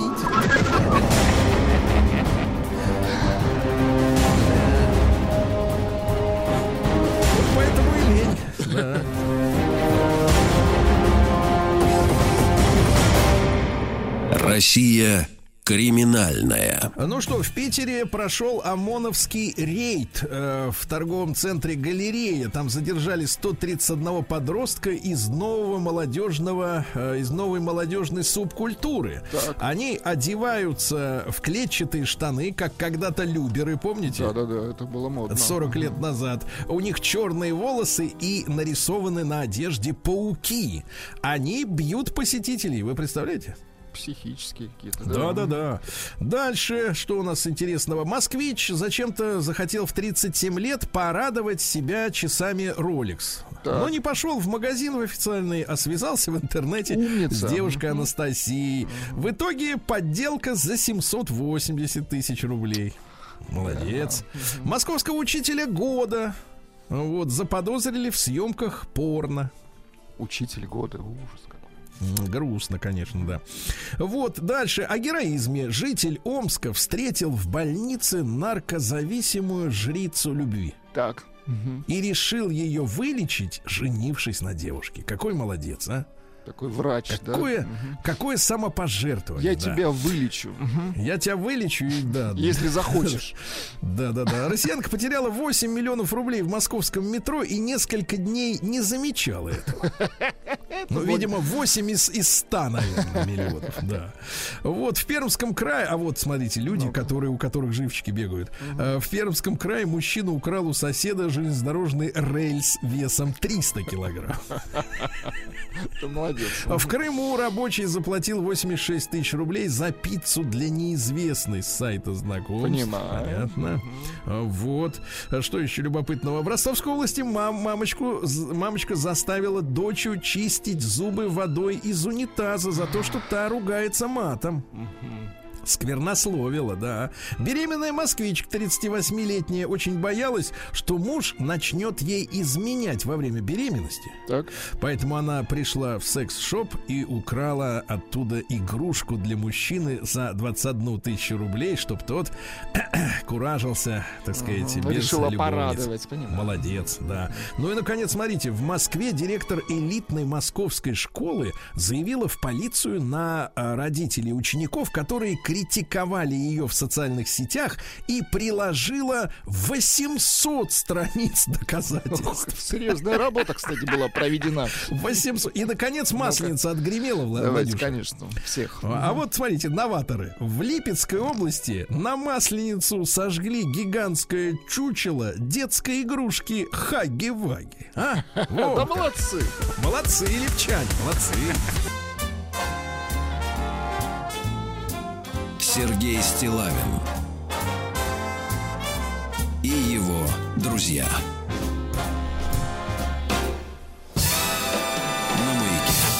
Дорогие друзья, э, сегодня исполн- исполняется 105 э, лет э, со дня рождения Петра Мироновича Машерова. Я думаю, что наши взрослые слушатели, да, помнят эту фамилию, хотя Петр Миронович погиб в 1980 году, да, многие из нас были еще детьми тогда. Вот, один из таких выдающихся руководителей Беларуси, Белорусской ССР и вообще в советском правительстве. И я помню, как э, в моем детстве, э, ну вот как бы люди передавали друг из э, уста, из уст в уста, да, друг другу такие истории на кухне, что Машерову подстроили автокатастрофу. Вот, э, рассказывали, я помню эти рассказы на кухне, когда взрослые это обсуждали, что вот э, был такой Машеров и э, выехал трактор или что-то в этом роде на дорогу неожиданно, где проезжал то ли кортеж, то ли он сам лично в своем автомобиле, и вот этого человека не стало. А, Сегодня есть хороший повод для того, чтобы поговорить о самом Петре, Петре Мироновиче и вообще о белорусской элите, да, и вот об этом, об этом э, прис- п- ЧП, чрезвычайном происшествии, которое произошло 4 октября э, в 1980 году. Э, Евгений Юрьевич Спицын с нами сегодня, историк, публицист. Евгений Юрьевич, доброе утро. Да. Да, доброе утро, но я очень плохо вас слышу. Что-то там надо поправить. Эх, э, Евгений а вот Юрьевич, будем... более-менее. Понимаю. Алло. Е- да, Евгений Юрьевич, а, так, может быть, начнем тогда с финальной страницы. Вот это самая яркая история, да, об, э, там, об, об, об дорожно-транспортном происшествии, в котором Петра Мироновича не стало. С вашей точки зрения, что произошло? Ну, вы знаете, действительно существует много разных версий. В последнее время одной из самых популярных стала версия его преднамеренного убийства. А, Причем говорят, что чуть ли не за организацией этой трагедии стоял Андропов, который таким образом убирал своих потенциальных конкурентов. Но мне кажется, что здесь все-таки больше конспирологии, чем реальных фактов. Я просто хочу напомнить, что ведь э, Петр Миронович стал не первой жертвой э, автокатастрофы именно в Беларуси. Но вот достаточно сказать, что э, еще в апреле 1970 года в самом центре Минска в такой же ава- аварии погиб в служебной чайке заместитель председателя Совета министров Беларуси Григорий Яковлевич Киселев. А спустя шесть с половиной лет в конце декабря 1976 года, прямо накануне Нового года, в такой же служебной чайке, тоже в автоаварии погиб в Беловежской пуще председатель Президиума Верховного Совета Белорусской ССР Федор Анисимович Сурганов, то есть высшие руководители Белоруссии. Ну, те, кто долгие годы работали в Беларуси, они говорят, что вообще ситуация на дорогах в Беларуси желала много лучшего. То есть было просто несогласованность действий, в том числе между КГБ и МВД Белорусской ССР. Ну, например, той же службы ГАИ. Поэтому я думаю, что вряд ли тут надо искать какие-то заговоры, а уж тем более обвинять в организации этого убийства органа КГБ. Это первое обстоятельство. И второе обстоятельство. Я думаю, что а, все-таки вот эта история с э, желанием Брежнева якобы назначить Петра Мироновича вместо Косыгина новым председателем Совета Министров СССР, она тоже не выдерживает критики. По разным обстоятельствам, в том числе и потому, что Петр Миронович никогда не имел какого-либо опыта руководства страной на общее союзном уровне. Он всю жизнь проработал именно в Белоруссии. Белоруссия по размерам это не очень большая республика, прямо так скажем, и население тоже все-таки составляло порядка 10 миллионов человек, и переезжать, ну, условно говоря, э, значит, из Минска м, статуса главы союзной республики э, сразу в Москву на должность второго человека в государстве, ну, ей-богу, мне кажется, Мгм. что это Евгений Юрьевич, а в этой связи мы же с вами не так давно о Щербицком говорили, да? Ну вот в нашем эфире, а он был, соответственно, э, руководящим лицом в, на Украине. А в этом смысле вы считаете вот его возможный переход на союзный уровень э, более оправданным, чем там белорусский? Конечно. Во-первых, начнем с того, что Щербицкий планировался не на пост председателя Совета Министров, а все-таки лидера партии. А в партии он работал давно. Это первое обстоятельство. И второе важное обстоятельство. Он был долгие годы членом Политбюро ЦК. Машеров даже не был полноправным членом Политбюро. Он был лишь кандидатом в члены с 66 года. И все 14 лет до своей гибели он так и не перешел в статус полноправного члена. А Щербицкий долгие годы был полноправным членом Политбюро ЦК, почти еженедельно участвовал в заседаниях Политбюро, где обсуждались все важнейшие государственные и партийные вопросы. В этом смысле у него был гораздо больше опыта. И потом, по территории, а, слушайте, ну, Украина более чем в три раза больше Белоруссии раз, а по населению более чем в пять раз была больше Белоруссии. Совсем другой масштаб экономики, масштаб населения, Мгм. ну и так далее, и так далее. Хорошо. в данном случае, да. Да, хорошо. Э, Евгений Юрьевич, тогда вернемся к самому Петру Мироновичу, да, и вот его э, управление в бе- этой республикой. Э, слышал неоднократно такую, э, такое, ну, скажем так, э, а, наименование партизанская элита Беларуси, да. Вот Да. э, насколько, насколько этот термин можно употреблять, в принципе, так сказать, осознанно? на тысячу процентов можно употреблять. Действительно, весь послевоенный период Белоруссией управляли бывшие партизаны или, по крайней мере, люди, которые прошли войну. По крайней мере, на э, общереспубликанском уровне, на уровне обкомов, э, горкомов и райкомах партии, на постах первых секретарей на постах руководителей исполкомов, а, ну, практически 90% сидели участники белорусского партизанского движения, либо бойцы рабоче-крестьянской Красной Армии. Это действительно была партизанская республика, причем это был особо сплоченный коллектив единомышленников, товарищей, боевых друзей. Поэтому в Беларуси особой внутри как бы партийной вот этой возни, борьбы не было. Хотя да, там были группировки, но во многом они, эти группировки, как бы подпитывались из Москвы. То есть те или иные фигуры, главным образом выходцы из Беларуси, тот же, например, Мазуров, тот же Земянин, тот же Шаура, они ставили на тех или иных фигур. Ну, и мне кажется, излишне составля... э, создавали противоборство внутри самой республики, которого по факту не было. Ну, например, между тем же Петром Мироновичем Машеровым и Тихоном Яковлевичем Киселевым. Я напомню, что Тихон Яковлевич, он был так же, как и Машеров, одно время вторым секретарем ЦК Компартии Беларуси, а потом и председателем Совета министров СССР долгие годы. И после гибели Машерова именно он э, стал новым первым секретарем, но, правда, в этой должности пробыл всего три года и скончался еще до смерти Андропова от э, рака.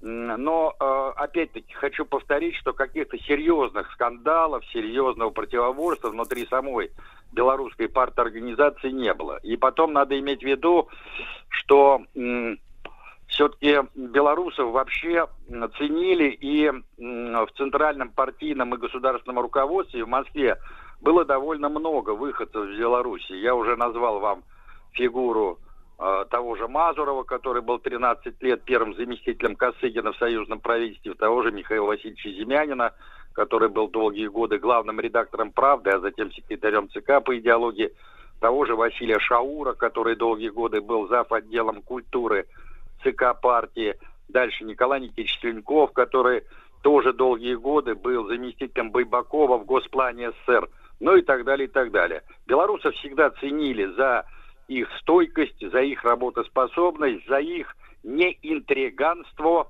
ну и так далее, и так далее.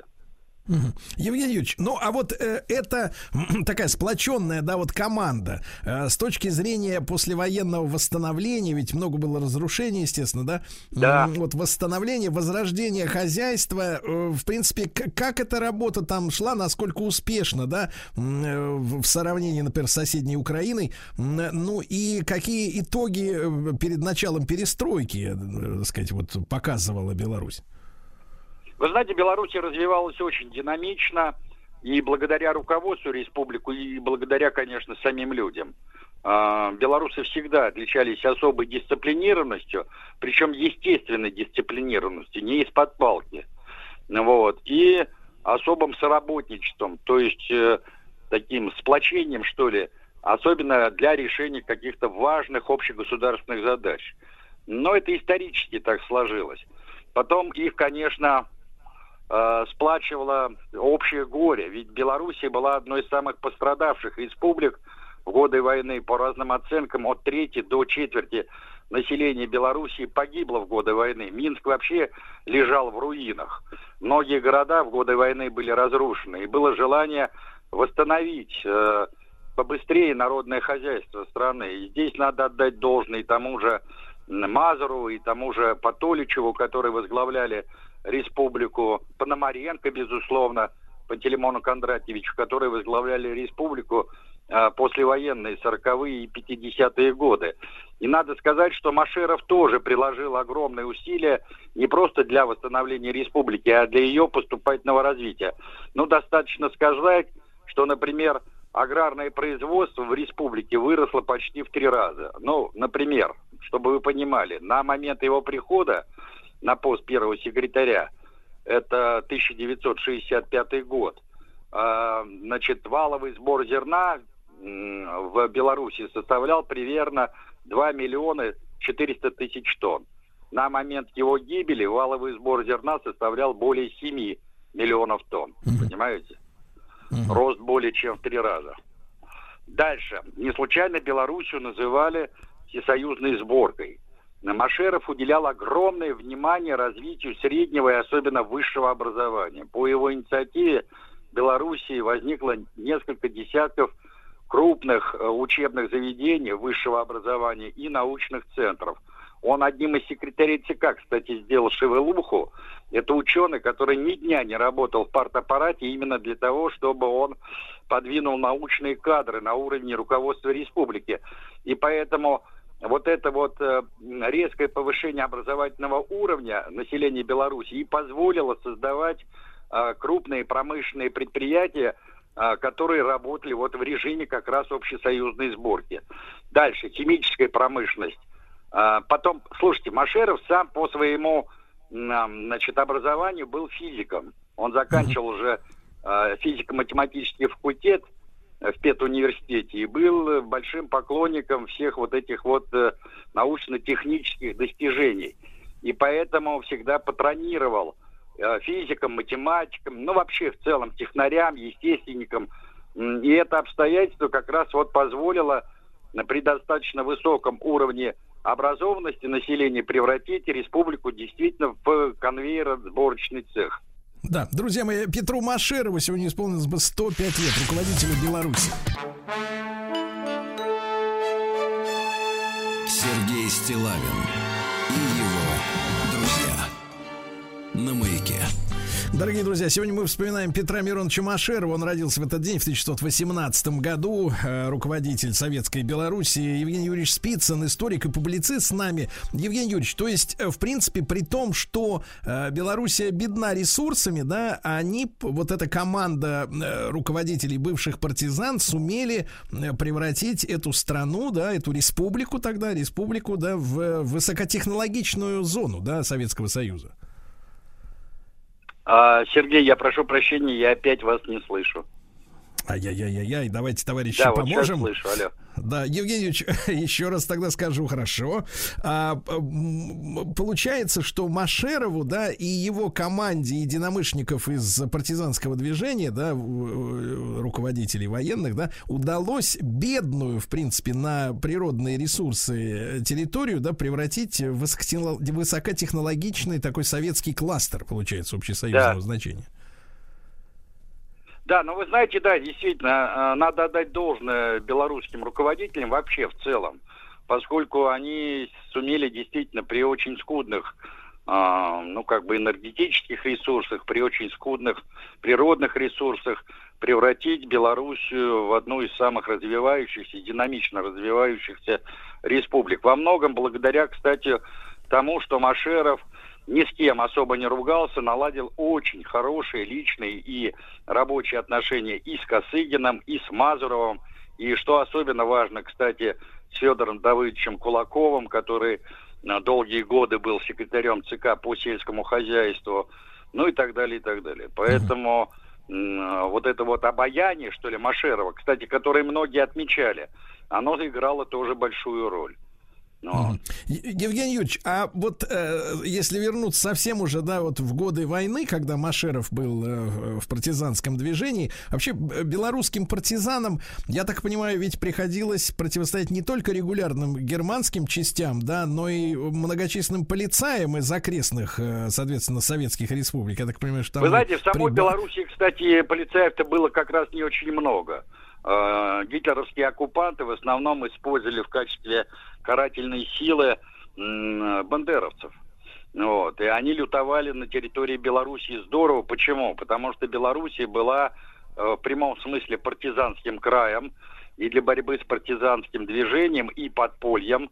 Кстати, Машеров начинал ведь свою работу во время войны именно с подполья. Это потом он уже в 43 году возглавит один из партизанских отрядов и получит звезду героя на фронте, то есть за реальные боевые действия, в частности, по-моему, подрыв одного из важнейших мостов на коммуникациях противника. А, поэтому я бы не стал говорить о том, что э, белорусы там сыграли какую-то негативную роль а, вот нет, нет, Евгений Юрьевич, как раз я, как раз я и говорю, что вот вся вот эта карательная история с той же Хатынью, да, это вот это выходцы с Украины там с западной, я так да, понимаю, да. и Прибал, и Прибалты тоже. Да, и Прибалты, да, прежде всего литовцы, но а, дело в том, что. Э, белорусским партизанам пришлось вести борьбу не только, например, с э, украинским национальным подпольем и УПА, но и с армией Краевой. А, особенно в западных областях, в Гродненской и в Брестской. Я напомню ведь, что после войны Петр Миронович, он э, не очень продолжительное время возглавлял белорусский комсомол, а потом его Патоличев заметил и перевел в Брест. И в Бресте он до 1955 года возглавлял обком партии, а это западная область, где как раз лютовали и бандеровцы, и аковцы, то есть э, польские национальные части, которые противостояли и в самой Польше коммунистам и социалистам, и на территории Белоруссии и Украины, особенно тех областей, которые до войны входили в состав э, Польши, э, советским органам власти, э, ну и так далее, и так далее. Мы не очень много знаем, да, Евгений Юрьевич, об этой армии Краева. Там же э, есть войско польское, я так понимаю, да, и э, армия ну, Краева это разные. армия Людова, это просоветская uh-huh. армия, и армия Краева, это армия лондонского иммигрантского правительства, плюс там были никому не подчинявшиеся местные бандочки и банды, в том числе, кстати, на территории э, Южной и Восточной Польши, этнической Польши, в том же Люблине, ну и так далее. Там активно действовало и ауновское подполье, самим полякам приходилось бороться еще с ауновским подпольем. То есть там каждой твари по паре, что называется, было. Евгений Юрьевич, а мы примерно представляем, да, что э, чуть ли не до середины 50-х годов продолжалась да. вооруженная борьба на территории вот Украины, западной в частности. Да, да, а да, вот Беларусь, да. там такие же процессы, да, происходили вот после Нет, войны? нет, в Беларуси было все попроще, но это связано со многими обстоятельствами. Вообще, на самом деле, последний бендеровец, условно говоря, на территории Западной Беларуси был уничтожен вообще в 1962 году. Как, хотя активная фаза, что ли, борьбы с бандеровским подпольем в Западной Украине закончилась в 1955-1956 году. Но это во многом было связано, кстати, и с указом э, сентября 1955 года о амнистии значительной части представителей АОНовского подполья и бандеровского движения. Но это отдельная страница. Ну да, это совершенно отдельный разговор. Евгений Юрьевич, и вот у Машерова все-таки, вот вы выделяете личное обаяние, да, а, и, э, так сказать, любовь с юности к науке. С точки зрения вот именно организатора, да, вот процессов, вот какие качества у него были самые главные, чтобы нам взять на заметку, может быть, в наши дни, вот э, чтобы выделять действительно людей, способных для этого. Вот какие качества? Я понял. Вы знаете, во-первых, он был человеком не пьющим. Это немаловажное обстоятельство. Дальше он был очень организованным человеком. А, затем он умел слушать людей. Хотя в последние годы некоторые мемуаристы пишут, что он увлекался, ну, как бы такими длительными рассуждениями, особенно когда встречался с молодыми партийными работниками, а, решал какие-то а, вопросы. Многие сидели внимали тому, что он говорит, и не имели возможности сами что-то сказать. Но это, знаете, такие уже как бы издержки профессии. Дальше. Он умел сорганизовать людей. Это очень важное качество. То есть зажечь их и правильно расставить людей на э, разные участки работы и дать им конкретные указания. Еще немаловажно, он был довольно э, строгий управленец, который спрашивал за порученное дело. Если человек не справлялся, или не выполнял то, что было поручено, он его наказывал. И наказывал э, довольно сурово, э, значит, но при этом не унижал а людей да, никогда да. не оскорблял и не повышал голос. Да. Это тоже важно. Евгений Юрьевич Спицын, историк и публицист, 105 лет со дня рождения э, белорусского руководителя Петра Машерова сегодня.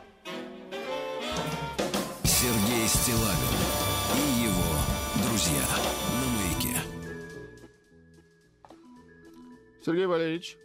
Да, дорогие товарищи. Вот, откашливался. Вот. Понимаем. Друзья мои, ну что ж, сегодня у нас э, ведь эм, э, в мире не только музыки, да, в мире музыки, в мире советской культуры, давайте скажем так, э, традиции, большой праздник. Э, по разным, э, на некоторых ресурсах данные разнятся, но мы будем отталкиваться от того, что сегодня сто лет исполняется Гелене Великановой. Это замечательная советская, позднее российская, э, наша эстрадная певица, народная артистка России. И вы знаете, я не буду скрывать, э, в нашей сегодняшней э, вот этой программе, короткой, да, посвященной Гелене э, Марцельевне, значит, есть не- некоторая личная история, потому что вот когда я был да, подростком, вот, и, и, в общем-то, когда подвергался воспитанию моей бабушки, а бабушка моя ровесница Елены Великановой, там плюс-минус один-два, полтора года, вот, э, когда мы с ней конфликтовали из-за молодежной культуры, а вы знаете, э, всегда между Это поколениями... вечный конфликт, да, Сергей Валерьевич? Это вечный конфликт. Всегда родителям и тем более дедушкам, бабушкам не нравится музыка, которую слушают, э, соответственно, или не совсем нравится. Я был все-таки приличным мальчиком, Мановар и ACDC я не слушал в то детство, в то время, да, позже по- по- подошло. Но когда я совершенно наивно спросил, бабуля, а что же надо слушать-то, если вот не то, что я на магнитофоне имею? Она говорит, а вот мы слушали, она мне сказала, Гелену Великанову. Меня очень смешило. Меня очень смешило имя Гелена, потому что есть Елена, Хелена, да, там, ну вот Гелена с таким вариантом не встречал, но это имя запомнилось вот с тех, э, честно говоря, пор. А, И, и вы знаете, когда уже в более зрелом возрасте я э, познакомился вот с ее творчеством, э, конечно, конечно, мне стало досадно, что я с моей бабулей спорил. Хотя, ну что ожидать там в 12, 13, 15 лет, да, а, в плане музыкальных вкусов от человека. Тем не менее, сегодня юбилей, и с огромным удовольствием мы посвятим э, наш эфир этой певице, этой женщине, красавице. Давайте начнем с песни, э, так сказать, которая тронет душу и сердце, да, Владислав Александрович? Я ждала и верила. 1960 год.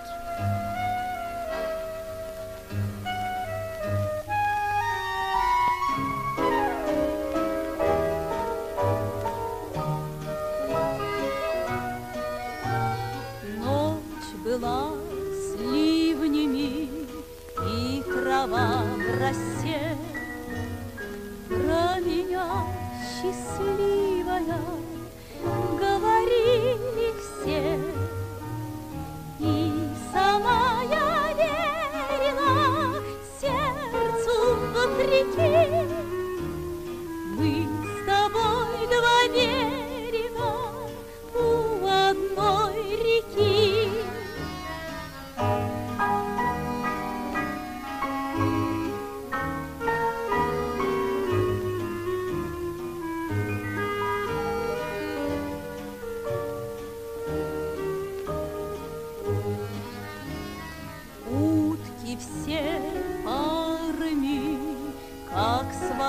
Волной волна.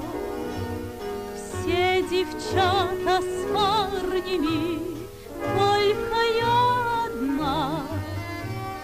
Я ждала и верила сердцу вопреки. Мы с тобой два берега у одной реки.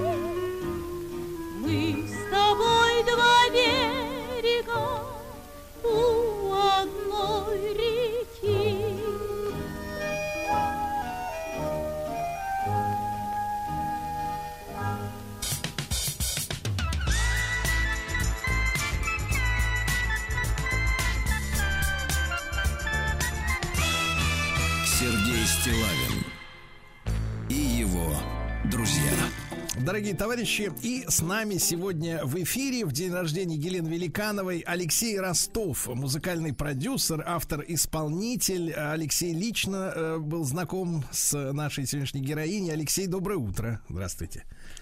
Доброе утро. Доброе утро. Да. Алексей, ну, если можно тогда, вот ваше, ваше личное, вот ваше личное знакомство, вот э, каким она была человеком, Елена Марцельевна? Человеком она была, э, скажем так, спорным.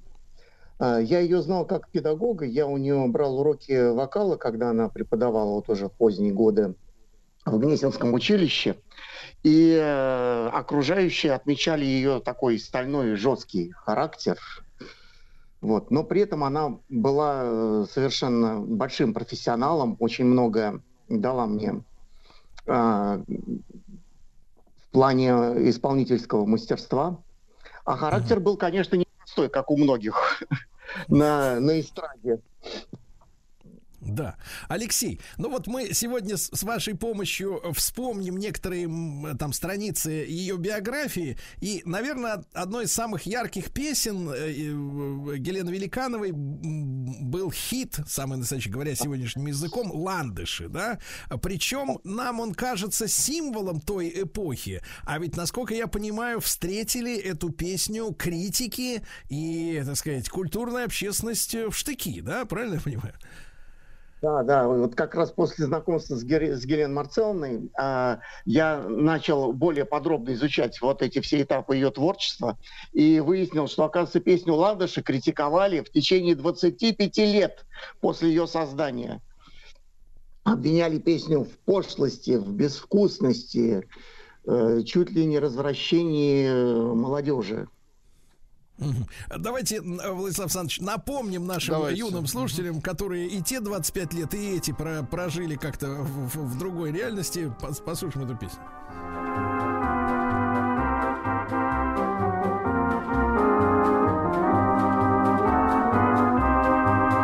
Ты сегодня мне принес не букет из пышных роз, не тюльпаны и не лилии.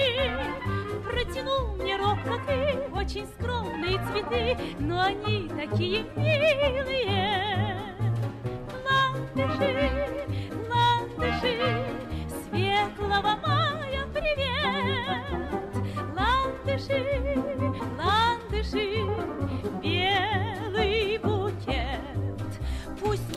ну вот, э, прекрасная песня, легкая, да, в сравнении с тем, что сегодня поет инстасамка, в принципе, как говорится, ландыши. Вообще не о чем вот. говорить, да. Да, Алексей, а если вот по, по, ну, приходится, наверное, фантазировать скорее, да, или так ну, предполагать, потому что э, вот мнение той общественности, да, тех критиков сегодня, наверное, трудно воссоздать в нашей новой э, реальности, да, но а, а за что они ее возненавидели? Это была как бы творческая ревность, которую облекли в форму э, такой критики именно чуть ли не на партийном уровне. Вот э, что действительно в этой песне не так?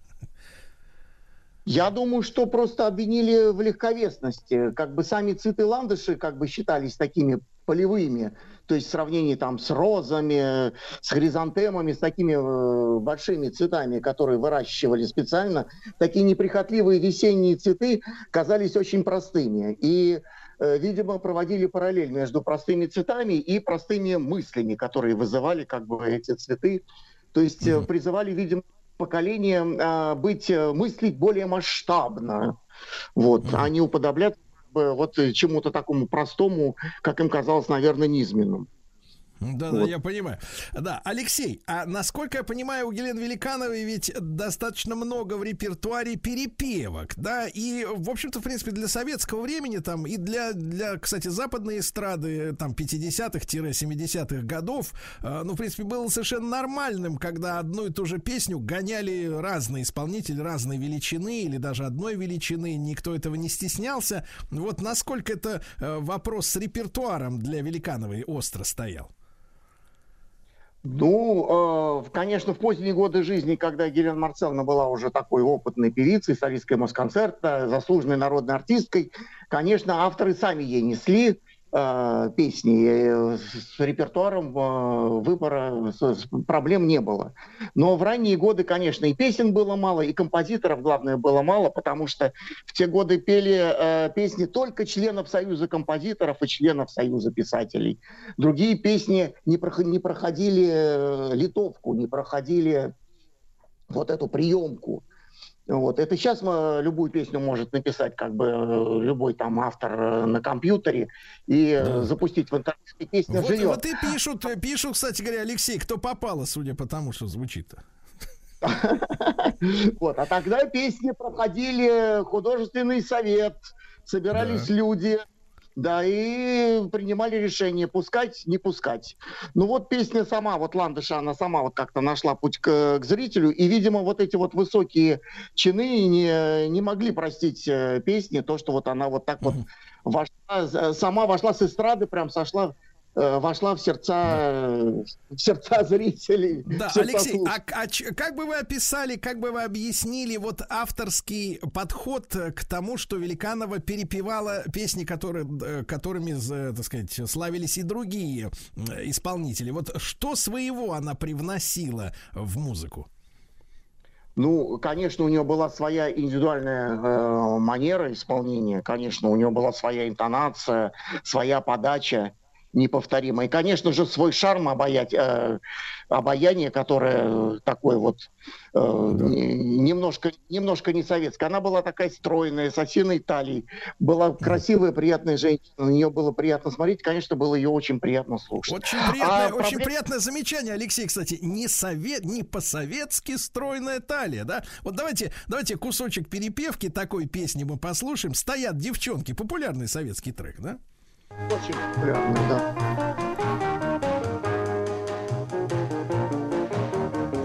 Сегодня праздник у девчат, сегодня будут танцы, и щеки девушек горят, с утра горят румянцем.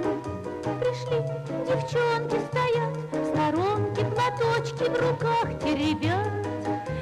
Потому что на десять девчонок по статистике девять ребят. Понимаю. Да. И а, Алексей Ростов, друзья мои, с нами сегодня музыкальный продюсер, автор-исполнитель. Сегодня день рождения Елены Великановой. Мимо этой даты мы пройти не смогли. И, насколько я понимаю, Алексей, вот э, большое внимание э, уделяла э, Елена Марцелевна и песням на стихи, ну, таких вот русских классических поэтов, может быть, некоторых, которые даже под запретом в какой-то степени находились, да, в Советском Союзе, там, Цветаева, Ахматова, э, Есенина. Вот э, э, кому, кому доверялось написать музыку? А, дело в том, что как раз вот, а, видимо, вот с наступлением оттепели а, Гелена Марцеловна была одной из первых исполнительниц, которая как раз вот, вот эту всю большую, большую русскую поэзию всех наших классиков, она их как раз вот и э, принесла на, на большую сцену, на, на широкую эстраду, сделала доступными а, эти, эти, эти песни. Вот. А по поводу э, композиторов, ну, разные композиторы. Тот же Оскар Борисович Фельдсман писал песни на стихи Цветаева и Пастернака. Вот. И песни э, большой широкий отклик, конечно, у зрителей, потому что это было все, ну, как глоток свежего воздуха в те годы. Давайте, друзья мои, немножко послушаем песню, которая вызвала у нас с нашим э, э, звукорежиссером Владиславом Александровичем, э, так сказать, э, искреннюю симпатию. «Клен ты мой опавший». Вот так она. Сергей Есенин, «Клен ты мой опавший».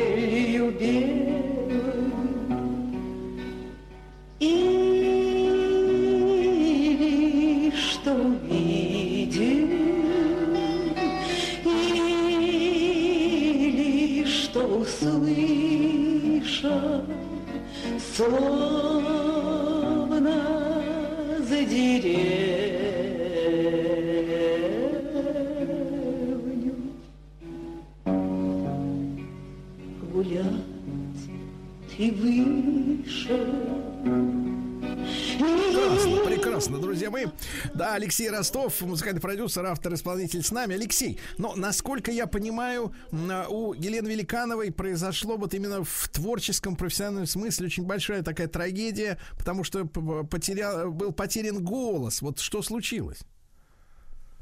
А, да, вот, к сожалению, та- такая вот трагедия вот в жизни артиста, казалось бы, вообще совершенно как бы ну несовместимой с профессиональной творческой деятельностью.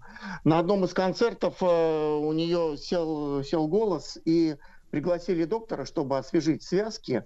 И у вокалистов есть такая практика, что э, когда садится голос, им э, шприцем туда вливают, э, в связки вливают дозу адреналина.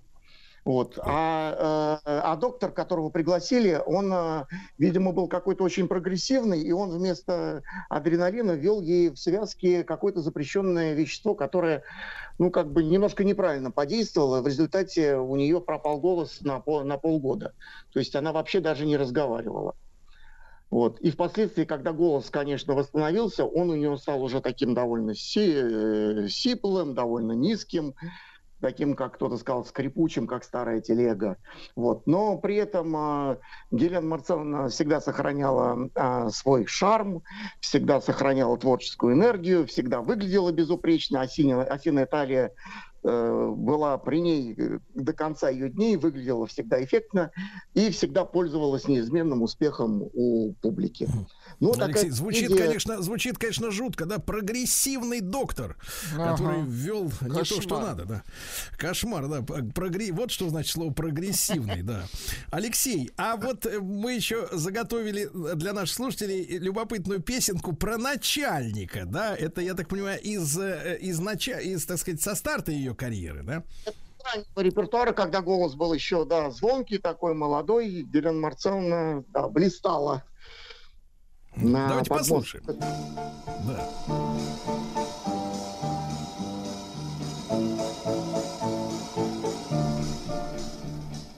Папа мой был такой веселый, мы с ним увлекались футболом.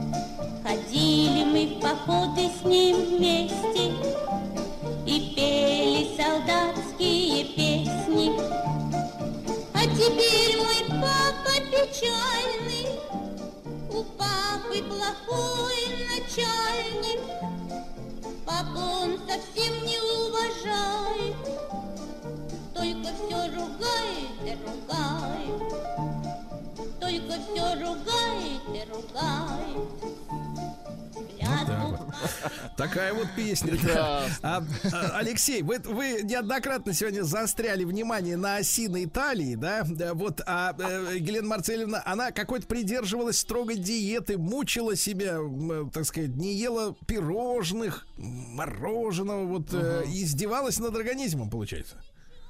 Да нет, я не думаю, что она что-то не ела. Она просто как бы, ну, у нее был такой стальной волевой характер. Э, Я думаю, что просто какие-то вещи она просто себе не позволяла вот как раз по причине своего вот этого характера такого волевого. Она очень была очень такая сильная, сильная женщина, как бы сейчас бы сказали. А как она воспринимала вот то, все то, что повылазило, использую такое народное слово, повылазило после ликвидации худсоветов, да, э, когда вот вы говорили, что песни могли писать только сертифицированные, как говорится, авторы, да, э, чтобы человек был, так сказать, отвечал именем, зарплатой и э, возможностью посетить ресторан свой закрытый, да, за творчество, а не кто попало на коленки. Вот она как-то отзывалась от вот от, об этой всей вот этой О шоу-бизнесе, который полезла, да. повылазил.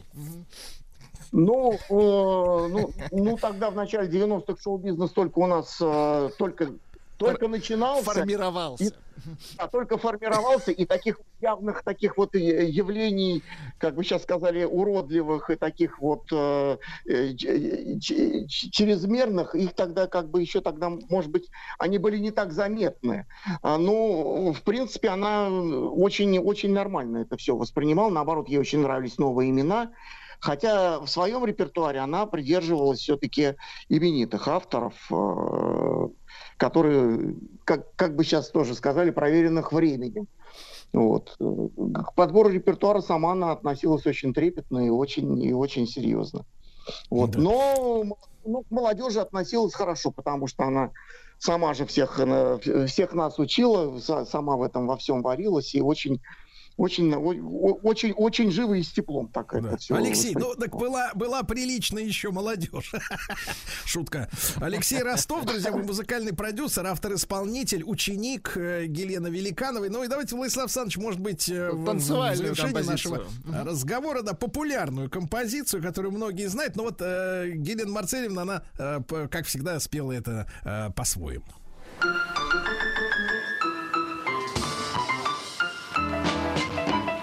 Как-то вечером своей дорогой К дому со свидания я шла опять. Верьте, не верьте, почему иной Сами стали этот танец танцевать. Прямо к милому ведет дорожка. Вдруг я оказалась у его дверей. Стукнула в окошко, пождала немножко. Слушай, дорогой мой, выходи скорей. Раз, два, туфли надень, как тебе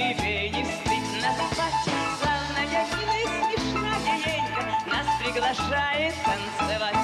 Вместе с милым мы пошли из дома по знакомым улицам в который раз в окна стучали всем своим знакомым, даже несмотря на то, что поздний час. Раз, два, туфли наденьте, как же вам не стыдно спать. Славная, милая, смешная Енька вас приглашает танцевать. Пора улица нам тесной стала, Целый город пробудили мы от сна. Так задорно в небесах плясала Енька вместе с нами до утра луна. Раз, туфли надеть, как шерлом не стыдно спать. Славная, милая, смешная Енька Вас приглашает танцевать.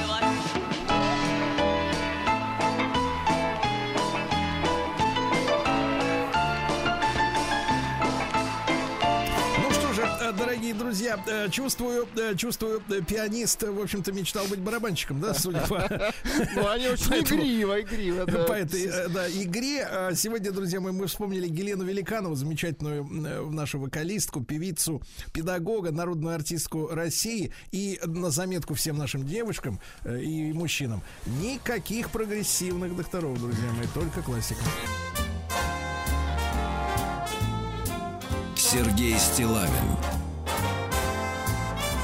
и его друзья.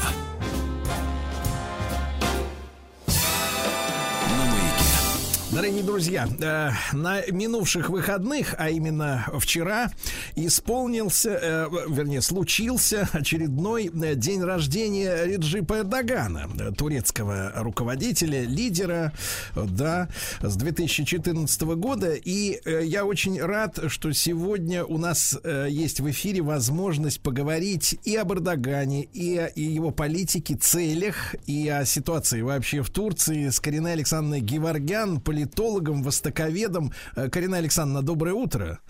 Здравствуйте. Да, Карина Александровна, с огромным удовольствием всегда слушаю ваши лекции, выступления в, на разных э, каналах, э, в Ютьюбе.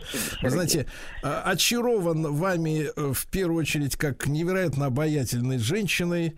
И, во-вторых, хочу сказать, что в отличие от многих ваших коллег, у вас отсутствует вот качество желания в кадре самолюбоваться да, и наслаждаться вот своим этим обращением к аудитории. Многие люди публичные, они купаются в этом внимании, иногда даже, честно говоря, чересчур. У вас этого никогда нет, и это удивительно приятно, и, и выражаю вам свое Спасибо, Сергей, захвалите. Но нет, нет. Карина Александровна, а тем не менее, а, а, Реджеп Эрдоган, да, вот вчера был очередной день рождения, очень много вопросов, поскольку мы впервые встречаемся в эфире. Тем не менее, вот давайте, может быть, самого актуального, насколько ситуация ситуация, э, сложившаяся в Турции из-за землетрясения, да, вот в начале февраля, э, повлияла на э, и экономическую ну, вообще картину, и на политическую главным образом, потому что ведь в этом году э, должны пройти выборы, да, вот в первой половине года в Турции.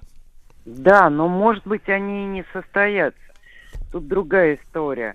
Понимаете, вот э, Эрдоган такой талантливый, такой выдающийся политик, особенно на фоне деградации, знаете, европейской, тем более, да, и западной вообще политики. Он настолько яркая фигура, он настолько опытный, э, в хорошем смысле слова, ловкий человек, что даже то, что другого может привести к краху, может использовать себя на... То есть э, может этим воспользоваться и э, принести себе очки. Вот удивительная совершенно личность. Смотрите, вот вы сказали о выборах. Он же сам их назначил на май. Они должны в июне были, по идее, состояться. Он э, перенес их на месяц. Ну, не знаю, что там особо могло бы это решить, но это было не очень удобно оппозиции. А, видимо, не очень она была готова. Оппозиция разрознена, там единого все-таки лидера нет. А, есть популярные личности, скажем, а, господин Калыч Дароглу и она пыталась как-то воспользоваться всеми недочетами Эрдогана и чудовищно сложной ситуацией, которая до землетрясения в Турции сложилась. Потому что полный экономический, почти, ну не коллапс, конечно, но, но что-то уже близкое, потому что в финансовом отношении вообще швах, можно говорить. И вот удивительно, я размышляла на эту тему, конечно, очень деликатно, слишком конечно, чудовищные цифры погибших. И первое, единственное, что я позволил себе сказать, что оппозиция воспользуется этим и заявит о том, что вот э, Эрдоган, его окружение благоволили тем или иным строительным компаниям, вот они выигрывали тендеры, а они строили плохо, без учета сейсмической составляющей вот, обязаны были это делать, поэтому здания разрушились, но, собственно говоря, отчасти это подтверждается, конечно. Действительно, оппозиция стала это говорить. И тем не менее, Эрдоган, э, я понимала, что он пойдет в атаку. Потому что есть и компании, которые, возможно, там так или иначе, я не говорю, аффилированы с этой оппозицией, но в том числе и связанные какими-то политическими нитями с ними. Вот. И, безусловно, и они не без греха. Вот, он этим воспользовался. Сейчас, вот смотрите, чудовищное разрушение. Я уже сказал, финансовый крах еще до землетрясения. И я уверена, несмотря ни на что, несмотря на то, что те же американцы, в общем-то, хотели бы его скинуть. Я думаю, он выкрутится. И mm-hmm. я думаю, он, у него даже есть шанс выиграть выборы. Он сейчас, я могу себе представить, ну так, совсем по-простому, без, э, э, как это сказать, дипломатических выражений. А ведь он сейчас наверняка находится в э, скрытом диалоге с той же американской стороной. Ему помогают, ну, у него лучше позиция на Британских островах. Мы знаем, что глава разведки э, MI6, да, Ричард Мур, он был э, послом э, в Анкаре, и э, он личный друг Эрдогана. Вот сейчас, я думаю, британцы, э, по крайней мере, в лице Ричарда Мура, использует все свои возможности влиять на американскую политическую элиту. Послушайте, ну ведь Украине же американцы кидают деньги, кидают, вроде бы, да. А сколько нужно Эрдогану на восстановление страны? Да? Угу. Ну там по минимуму, да, ну, ну миллиардов десять нужно, нужно. Это что огромные разрушения. Причем идут повторы. Э, То есть это видна актуализация этой сейсмической активности. Я не сейсмолог. Для меня даже было странно. Я думала, вот энергия вышла, знаете, как бы я так считала. А там очень разные вещи говорят сейсмологи, что, мол, это все еще может, может продлиться. И вот если сейчас, именно сейчас, и у него есть время, согласитесь, американцы выделят ему деньги на восстановление. Как думаете, повысится его рейтинг? Я думаю, да. Да. Есть шансы у него выиграть. Повышаются они? Думаю, да. Второе. Если это будет не так, он отложит выборы. Пока не добьется. Вот мне так представляется. Да. Карина Александровна, а в чем э, вот э, системная причина этих экономических, да, вот неурядиц? Потому что, ну, и наши люди ездят э, в Турцию, да, и, и даже возвращаются иногда, вот, из туристических поездок. Ну, и, в принципе, уже не первый год я слышу там от э, людей, да, историю с инфляцией, с огромной, да, что цены постоянно скачут и так далее. Вот что, а что там происходит? Вот почему такая ситуация? Знаете, я, это не мои компетенции, экономика и финансы, я всегда стараюсь уходить от этого. Но единственное, что я знаю точно о Турции, что это страна, которая зависит от импорта и от э, экспорта. То есть она производит определенные товары, завозит определенное сырье. Это вам не Иран, понимаете, где вся таблица Менделеева э, в э, каких-то совершенно море разливанных количествах. А, И это страна, которая, ну, конечно, нежелательна и для нее, безусловно. Да, собственно говоря, сами иранцы этого не делали. Это их пытались всячески изолировать. Помните, да, в- из Карлсона. Вот, ну, конечно, это не получилось, но Иран может находиться в изоляции. С большим трудом, э, трудно народу, и так оно и вышло. И благодаря, собственно, этой изоляции, благодаря санкциям, а, сколько там, три дня назад э, иранские военные заявили о том, что у Ирана есть гиперзвук. М? Высокоточное оружие. Иран э, особая совершенно страна, сосед Турции. Но Иран не зависит до такой степени, понимаете? И Иран у себя развивал и рынок, и промышленность, и высокотехнологичные сферы. Турция в этом смысле страна не самостоятельная. И я вот, э, когда там некоторые наши эксперты э, говорили о том, что вот какой лихой казак Эрдоган, и не сегодня, завтра из НАТО захочет выйти. А я так прикинула, зная его экономические трудности, и подумала, боже мой, ведь армия Турции это вторая после американской по численности. И, в общем, действенная, очень хорошая армия. Конечно, да, Эрдоган там серьезный удар нанес по офицерскому составу, а, много чего изменил, но тем не менее это, это серьезная армия, очень. И вооружена она по натовским стандартам. И все ее офицеры, хоть и оставшиеся, все равно в Америке учились. А как? На какие деньги будет идти перевооружение? Ведь если Эрдоган или если вообще Турция при любом правителе выйдет из НАТО, то ну под 100 миллиардов для перевооружения турецкой армии понадобится. Это у кого такие деньги есть? это очень это очень сложно. Не говоря уже о том, что, ну да, Турция может этим шантажировать. Тут, по-моему, э, чудак этот Болтон, э, отставной американский политик, говорил о том, что Турцию надо исключить из НАТО. Но такого механизма вообще не существует. Да, да. А, Карина Александровна Геворгян, политолог, востоковед. Мы сегодня ну, поздравляем э, задним числом, получается, Реджепа Таипа Эрдогана с днем рождения. Вчера он был о целях современной Турции сразу после рекламы. Сергей Стилавин и его друзья. Дорогие товарищи, на другой день после дня рождения Реджепа Эрдогана, турецкого лидера, э, мы сегодня в эфире с Кариной Александрой Геворгян, политологом, востоковедом, говорим о Турции, о ситуации. Там, конечно, эфирного времени не хватит, но тем не менее, для начала разговора.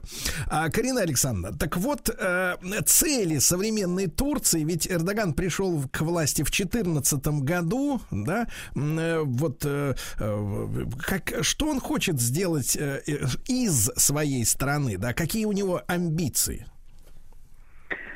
У него есть э, внешний, если можно такой выразить, проект создать некую такую э, де-факто конфедерацию тюркских, и не только, кстати, тюркских государств, ну, конфедерацию под общим названием Туран, но поскольку, поскольку туда э, подписались войти и Пакистан, и Монголия, то, то есть это не только тюркские государства, а наблюдателем является Венгрия.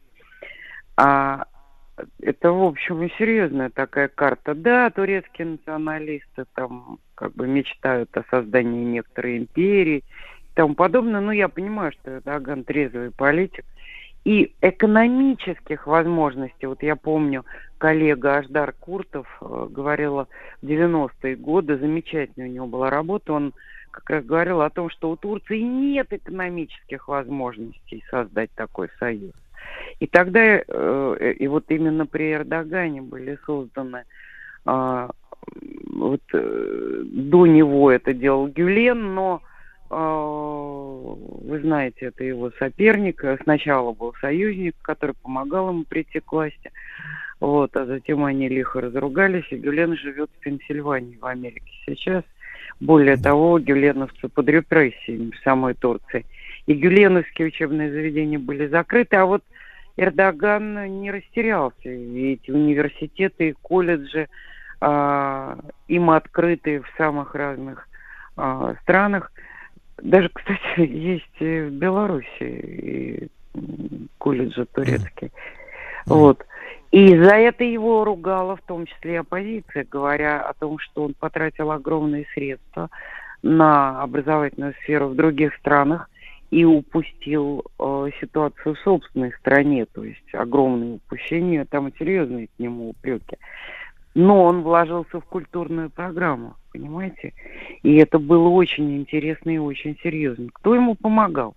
Ну, те же англичане помогали сильно, которые на постсоветском пространстве, вот у нас принято, э, считается хорошим тоном ругать американцев, а по большому счету на аутсорсинг вот так вот на земле, на постсоветском пространстве. Ведь американцы отдали эту ситуацию англичанам. Я давно это наблюдаю, как минимум с 2012 года. Вот. И меня всегда удивляло, что как-то у нас вот это, вот вся американцы. А на самом деле все эти ситуации готовили англичане. И я задалась вопросом, но англичане все-таки ручки это помнят, как э, империя работает, хоть они ее и профукали, свою империю, да. Кстати, тоже не без помощи американцев, но это отдельная тема. Mm-hmm. А, и нас прежде всего, но американцы нам помогали в борьбе с колониализмом и борьбе с тем, чтобы валить Британскую империю. Они помогали тогда, в 60-е годы. Вот. Но я думаю, интересно, а вот британцы не, не желают ли они как-то, в том числе из-под американцев, чуть-чуть возможность это вытащить? И они очень помогали Эрдогану, это факт. И э, позиции, вот если вы будете смотреть, ключевая страна для Эрдогана в данном случае э, для попадания в это пространство, для создания коммуникации, э, это был Азербайджан. Для того, чтобы попасть в Азербайджан, ну тогда Армению вообще никак нельзя было трогать, надо было с какой-то стороны обойти. Значит, два пути, Грузия и Иран. И оба эти пути использовались, обе эти коммуникации. Обратите внимание, что Аджари, это, ну, у нас много об этом писалось, ну, ну считай, это уже Турция. Mm-hmm. Вот так. По всему. Вот.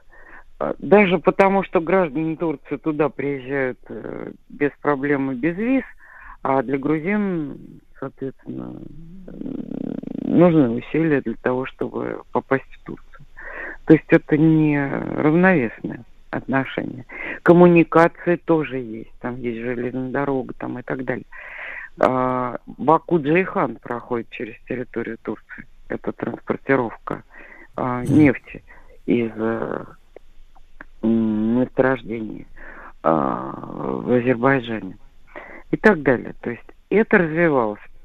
Далее понятно, вот 20-й год это Карабахская эта война при помощи Турции, потом этот э, торжественный парад э, в Баку, который э, был проведен, когда Эрдоган и Алиев сидели вместе. Это была большая победа, я хочу сказать, Эрдогана. Он демонстрировал остальным странам, которые э, входи, входят в этот э, Тюркский совет э, или проект Туран, он демонстрировал, собственно говоря, перспективы развития отношений. Ну, я сейчас опускаю некоторые составляющие, потому что вот с моей точки зрения, э, конечно, Азербайджан, который никогда отдельная тема и тема сегодняшнего разговора, он никогда не был в Османской империи. Они до этого османов ненавидели, поскольку османы били шиитов, убивали. Вот, и вообще репрессии проводили у себя в Османской империи. И в связи с этим предки нынешних азербайджанцев османов ненавидели, и никогда бы с ними, вот как сейчас, в такой союз не вступили. Это произошло. Да. Карина Именно... Александровна, да-да-да, Карина Александровна, буду счастлив продолжить наши беседы, да, по э, восточным темам. Карина Александровна Геворгян, политолог, с нами была. Вчера был день рождения Эрдогана. Сергей Стилавин и его на маяке. Все у нас, как полагается, ширь снегов во все концы. Километры разбегаются, словно белые песы.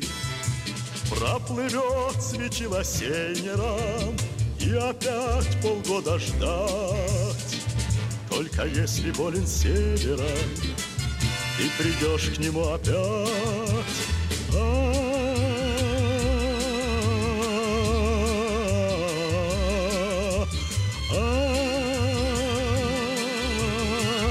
Ты придешь к нему опять.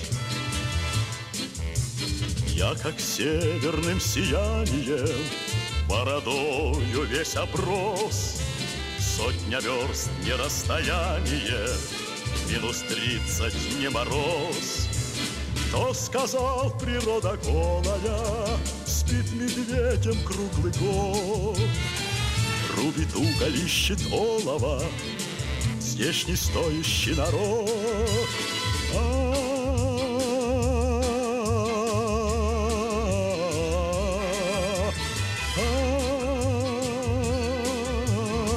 здешний стоящий народ.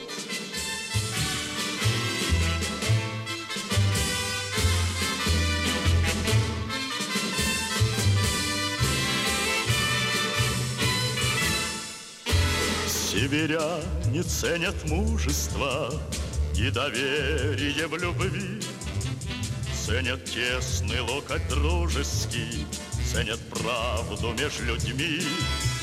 Было смелых только семеро, а теперь не сосчитать. Если крепко болен севером, и придешь к нему опять.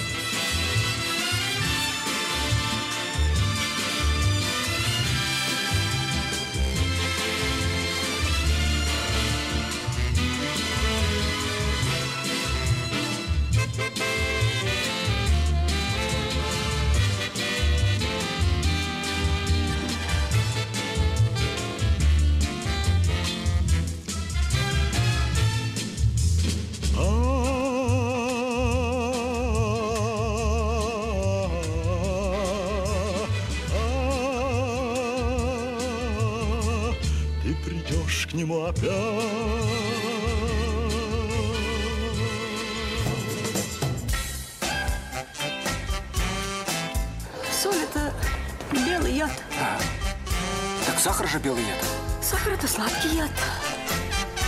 Ай, Захарна, маш с хлебушком, а? Хлебушек? Это вообще трава. Еда как лекарство. Да, друзья мои, с нами э, сегодня Екатерина Янг, терапевт, эндокринолог, врач превентивной медицины. Екатерина, доброе утро. Доброе утро. Да, и сегодня, как мы э, с Лысавом Александровичем с утра отметили, начался Великий пост, товарищи. Вот. Но напомню, что пост без молитвы – это диета. Правильно? Вот, но в нашей программе мы уделяем внимание э, еде. И сегодня наша э, тема как поститься правильно и как э, грамотно ограничить э, свой режим питания, чтобы, э, сказать, э, с медицинской точки зрения не нанести вред организму. Да, правильно, Екатерина, я вас э, трактую наш сегодняшний разговор, да. Да, согласна с вами. Точно э, так же согласна с тем, что пост не так прост. Действительно, в основе это, э, скажем так, такая духовная аскеза. И очень интересно, что многие, не вникнув в некоторые вот эти вот э, духовные моменты, начинают действительно э, ограничения по питанию, ну, использовать уж очень ограничено, без учета своих каких-то индивидуальных особенностей, какие есть э, сопутствующие заболевания. Некоторые мамочки, кормящие, беременные решают вдруг приобщиться к этой истории. И главный момент, что э, есть такой, э, ну, вообще меру поста определяет духовник. Вот, и, соответственно, не про питание мо- могут быть разрешены и запрещенные продукты официально в посте, если есть какие-то противопоказания. Все люди, и это важно учитывать. Мгм. Екатерина, но э, вторая тема у нас это, соответственно, связанная с э, постом. Это такое заблуждение, что постная пища это обязательно как-то вот невкусная. Это же бред, правда? Сам, на самом деле можно питаться очень разнообразно и грамотно, не нарушая, так сказать, правил, правда? А, Абсолютно верно. А, Главное, что а, важно учитывать в том, что блюда на посту должны быть нутритивно плотные. Что такое нутритивная плотность продукта? Это когда на одну калорию продукта приходится максимальное количество питательных веществ, белков, жиров, углеводов, а, витаминов, микроэлементов. То есть это не должны быть пустые калории, жидкие калории. Многие начинают пить смузи, фрукты есть, добавлять везде мед, есть простые углеводы, сладости, можно халву ту же, например, вот, из подсолнечных семечек. Она и жирненькая, и сладенькая, но сказать, что это прям очень нутритивно плотный продукт, я не могу сказать. Польза в ней для здоровья мало. И, соответственно, перекос в эти простые углеводы приведет скорее даже к набору веса, несмотря на ограничительные какие-то меры, и к формированию той же инсулинорезистентности, когда рецепторы клеток нечувствительны к сигналам гормона инсулина, будет мало энергии, будет сонливость, вялость и, в общем, вовсе не та оздоровительная, а, скажем так, мера и практика, которая ожидается от этой аскезы. Екатерина, ну вот э, когда люди говорят э, пост, да, то прежде всего в голове возникает какая мысль? Надо не есть мясо. Вот, а, а, так сказать, а людям хочется. И, но и ведь мы можем э, предложить сегодня нашей аудитории, да, которая, конечно, и без того грамотная и, и не первый день живет на этом свете, э, но тем не менее варианты, которые действительно с вкусовой точки зрения и с питательной, да, э, в общем-то, в принципе, помогут э, выстоять вот в эти дни, да, с достоинством, с честью. И, вк- и с, с приятными, с приятными вкусовыми ощущениями, главное. Конечно. Во-первых, э, ключевой момент, что такое мясо? Это белок животного происхождения. Соответственно, нам нужно подобрать ту альтернативу, которая будет белковой и нутритивно плотной. Чаще всего на классическом православном посту это используется в качестве альтернативы бобовые. А, Бобовые – это горох, это нут, это фасоль, это чечевица. И э, здесь, знаете, добавить нотки индийской кухни, а именно разнообразить вкус этого растительного белка специями эм, можно весьма и весьма разнообразно. Вообще специи это уникальный инструмент по э, превращению вашего блюда в кулинарный шедевр, а во-вторых, если еще более тонкой точки зрения рассматривать, это действительно инструмент управления здоровьем, потому что в самих специях заложены многие оздоровительные свойства. Например, Екатерина, же- Екатерина, а ведь нам рассказывают некоторые, э, сказать, ваши самопровозглашенные коллеги, что специи, они будоражат аппетит, и что человек, э, так сказать, без перца съест одну, допустим, банку нута, а если вот туда масалы какой-нибудь добавит или еще что-нибудь там, тамина какой-нибудь, то и две съест за один присест. Ну, я бы рассмотрела это более детально. Специи действительно стимулируют пищеварение, выделение желудочного сока. И если на это не наложить какую-нибудь еду, то э, и не поесть сразу после, то, конечно, есть вероятность того, что э, вы переедите. Но просто специи позволяет нормально переварить то, что вы съели. Кстати, растительный белок э, порой, особенно, например, из грибов, усваивается даже тяжелее, чем э, мясо. Имейте это в виду. А, Поэтому специи здесь, наоборот, такие шикарные помощники для нормального пищеварения. Екатерина, а вот... э, еду, вот, вот эту нутритивно а, неплотную. Если вы добавите, например, в какой-нибудь свежевыжатый сок немножко куркумы, вот, которая обладает теми же противовоспалительными свойствами, то после этого, конечно, будет хотеться очень много-много съесть. И если вы это э, чувство будете терпеть и потом окажетесь с едой, то есть вероятность, что вы с поста сойдете, потому что будете очень сильно голодны.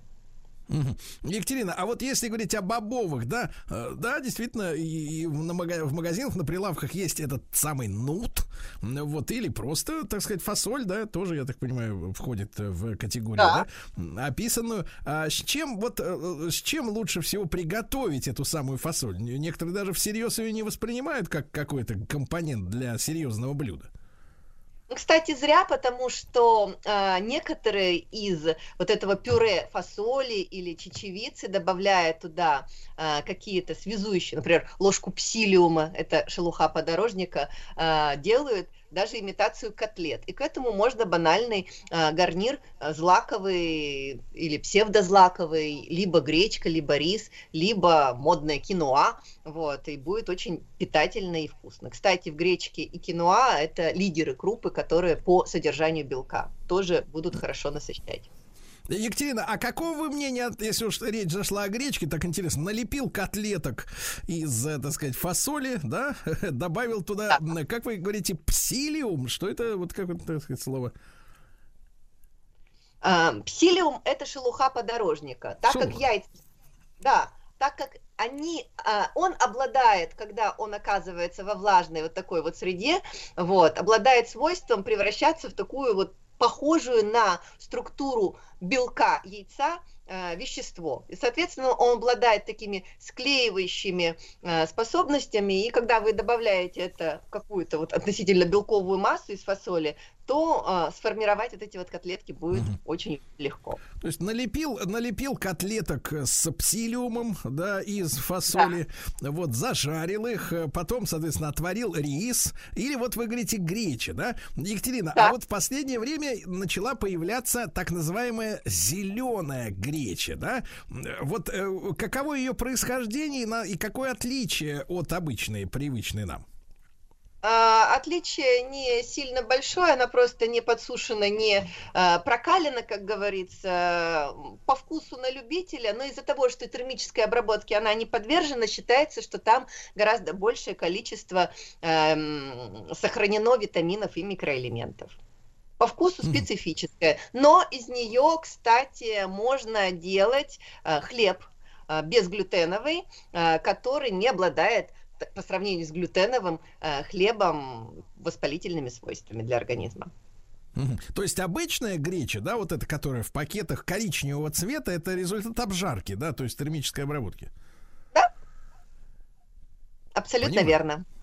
Понимаю. Екатерина, ну вот а, одно блюдо у нас сформировалось, да, такие вот э, как котлетки на псилиуме с, с рисом, да, и, из фасоли. Ну Вот, а мы с вами ведь э, э, агитируем за разнообразие, да? Вот что еще интересного к нам пришло, может быть, что в обычной продаже существует, да, на что мы, может, не обращали внимания, но вот как раз в постные дни очень уместно из них что-нибудь приготовить. Ну, мы не упомянули очень важную составляющую постного рациона – это овощи. И особенно э, полезные будут ферментированные овощи. Мы уже миллион раз пели оду квашеной капусте, квашеным можно э, соленым огурцам, помидоркам, другим соленьям. Э, есть сейчас возможность э, разнообразить свой рацион зеленью. Можно э, посмотреть разнообразие кухонь мира и обратиться к ферментированным продуктам а, наших соседей, например, ну, тоже кимчи, пекинская капуста, ферментированная со специями а, и полезна для несмотря на то, что она остренькая для желудочно-кишечного тракта, и за счет вот этой клетчатки, за счет объема будет создавать ощущение сытости. То есть, когда у нас нет белка достаточно животного, конечно, более голодно чувствует себя э, человек. И здесь выход это использование растительных масел и клетчатки для создания объема в приеме пищи.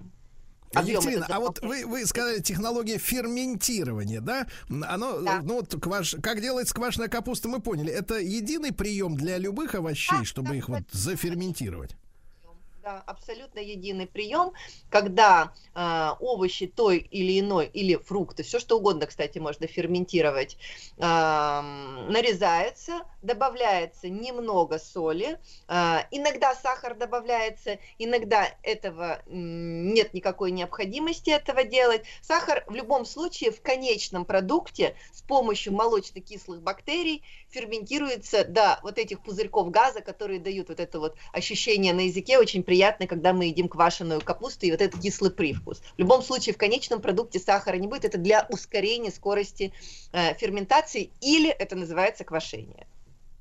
А чтобы правильно вот провести, Екатерина, ферментацию, да, ну, чтобы еда, еда просто не сгнила, да, вот э, что надо сделать, да, чтобы получилась именно ферментированная пища, а не просто, как бы так сказать, полежала где-то в сторонке и выбросили.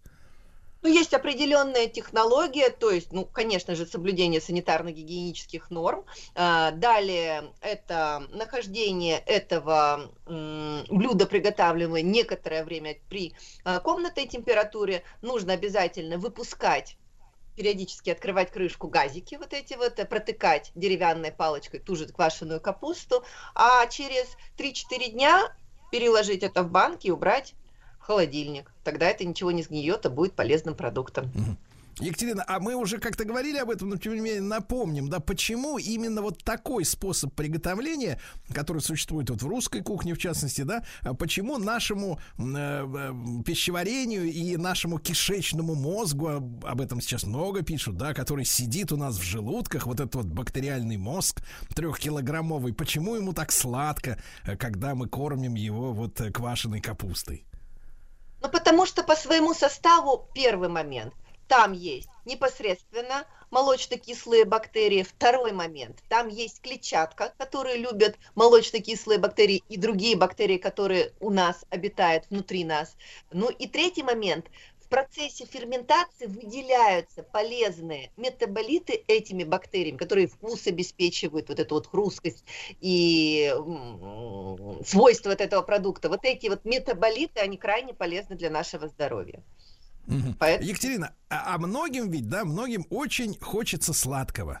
И понятное дело, что некоторые диеты даже основаны на том, чтобы избавить от быстрых углеводов, да, человека, чтобы, соответственно, так сказать, вот э, вес начал снижаться. Но если говорить применительно к посту, э, то вот вы сегодня уже говорили о меде, да, но мед такая да. калорийная такая штука, а если вспомнить, что сегодня еще и день рождения сахарина, э, и вот об этих искусственных подсластителях, да, в принципе, в последнее время появляются такие ну, компрометирующие материалы в прессе. Говорят, что не так уж они безобидны для здоровья, вот эти искусственно сладкие э, вещи. Вот э, если можно, Екатерина, ваша позиция и самый, э, самая такая, ну, приятная нашим рецепторам и безопасная сладость, какую вы назовете? Ну, скажем так, подсластитель подсластитель розня, но э, если говорить в целом, я не очень ратую за подсластители. Знаете, э, есть два подсластителя, вред которых на данном этапе не доказан. Вот такая формулировка. Это эритрит и э, стевия.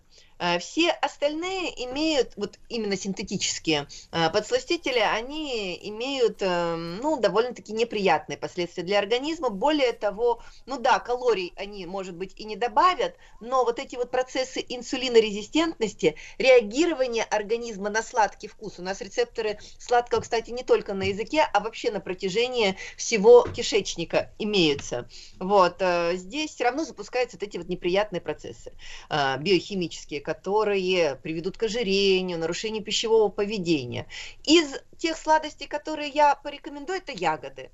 Ягоды, я считаю, за счет того, что у них умеренно сладкий вкус, а также а, большое количество антиоксидантов, а, полифенолов, а, астаксантинов и прочее, прочее, прочее, всяких таких названий, которые являются крайне важными для функционирования нашего организма. Вот можно из этих ягодок есть цельными, можно делать какие-то кисели, можно делать смузи. Это будет, ну, вот самый оптимальный выбор, на мой взгляд.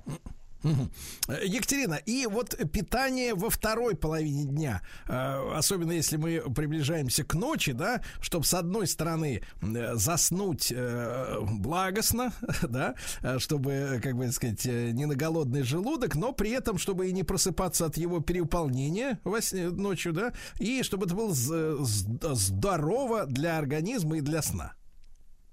Я бы рассмотрела прежде всего сложные углеводы в виде корнеплодов. Вот самый идеальный постный вот был бы вариант это винегрет, например. Свекла, морковь, картофель. Если насчет картофеля есть какие-то страхи, но мы уже миллион раз обсуждали, как картофель приготовить правильно. Вот, э, батат можно взять, зеленый горошек. Заправляем растительным ароматным маслом. Это будет и сытно, и не напряжно для нашего желудочно-кишечного тракта, потому что нет белка для переваривания. Более того, углеводный ужин всегда благоприятно сказывается на ночной сон. Просыпаться не будете.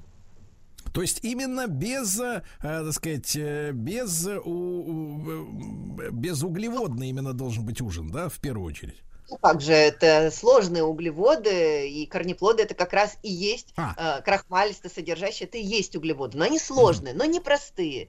То есть не, э, фруктиков на ночь поел, скажем так, не сока выпил, э, не чая с медом или пастилой, хотя пастила, по-моему, у нас содержит э, яичный белок, это не постное блюдо. Вот, халвой, хорошо. Вот. А вот именно сложные углеводы или же тот же рис, ре- гречка или рис будет вполне себе допустимо. Салатиком. Екатерина, и вот как вы относитесь к уже про искусственные подсластители мы поговорили достаточно элегантно, люди поняли, что вы сказали.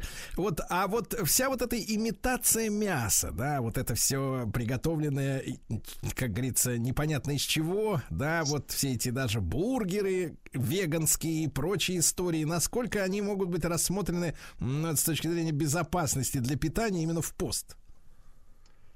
Ну, это, скажем так, является альтернативой. Хороший же э, это является альтернативой. Ну, я не очень, скажем так, разделяю историю э, вот вот сублимирование вот, вот такого, потому что это какое-то читерство э, и хитрость. Это вот, вот честно не про пост.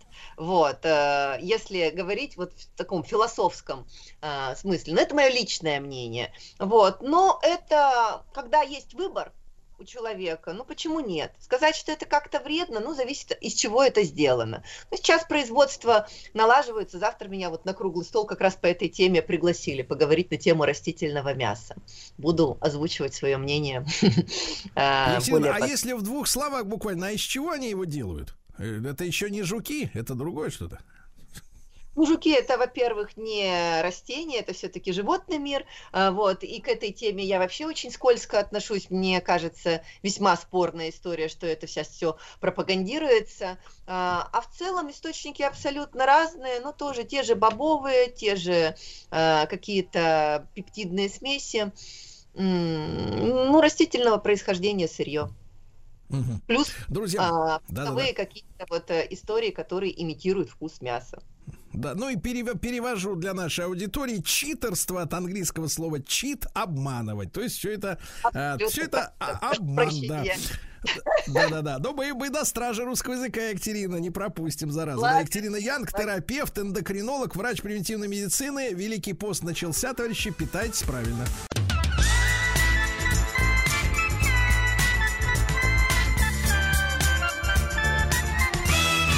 Сергей Стилавин его друзья.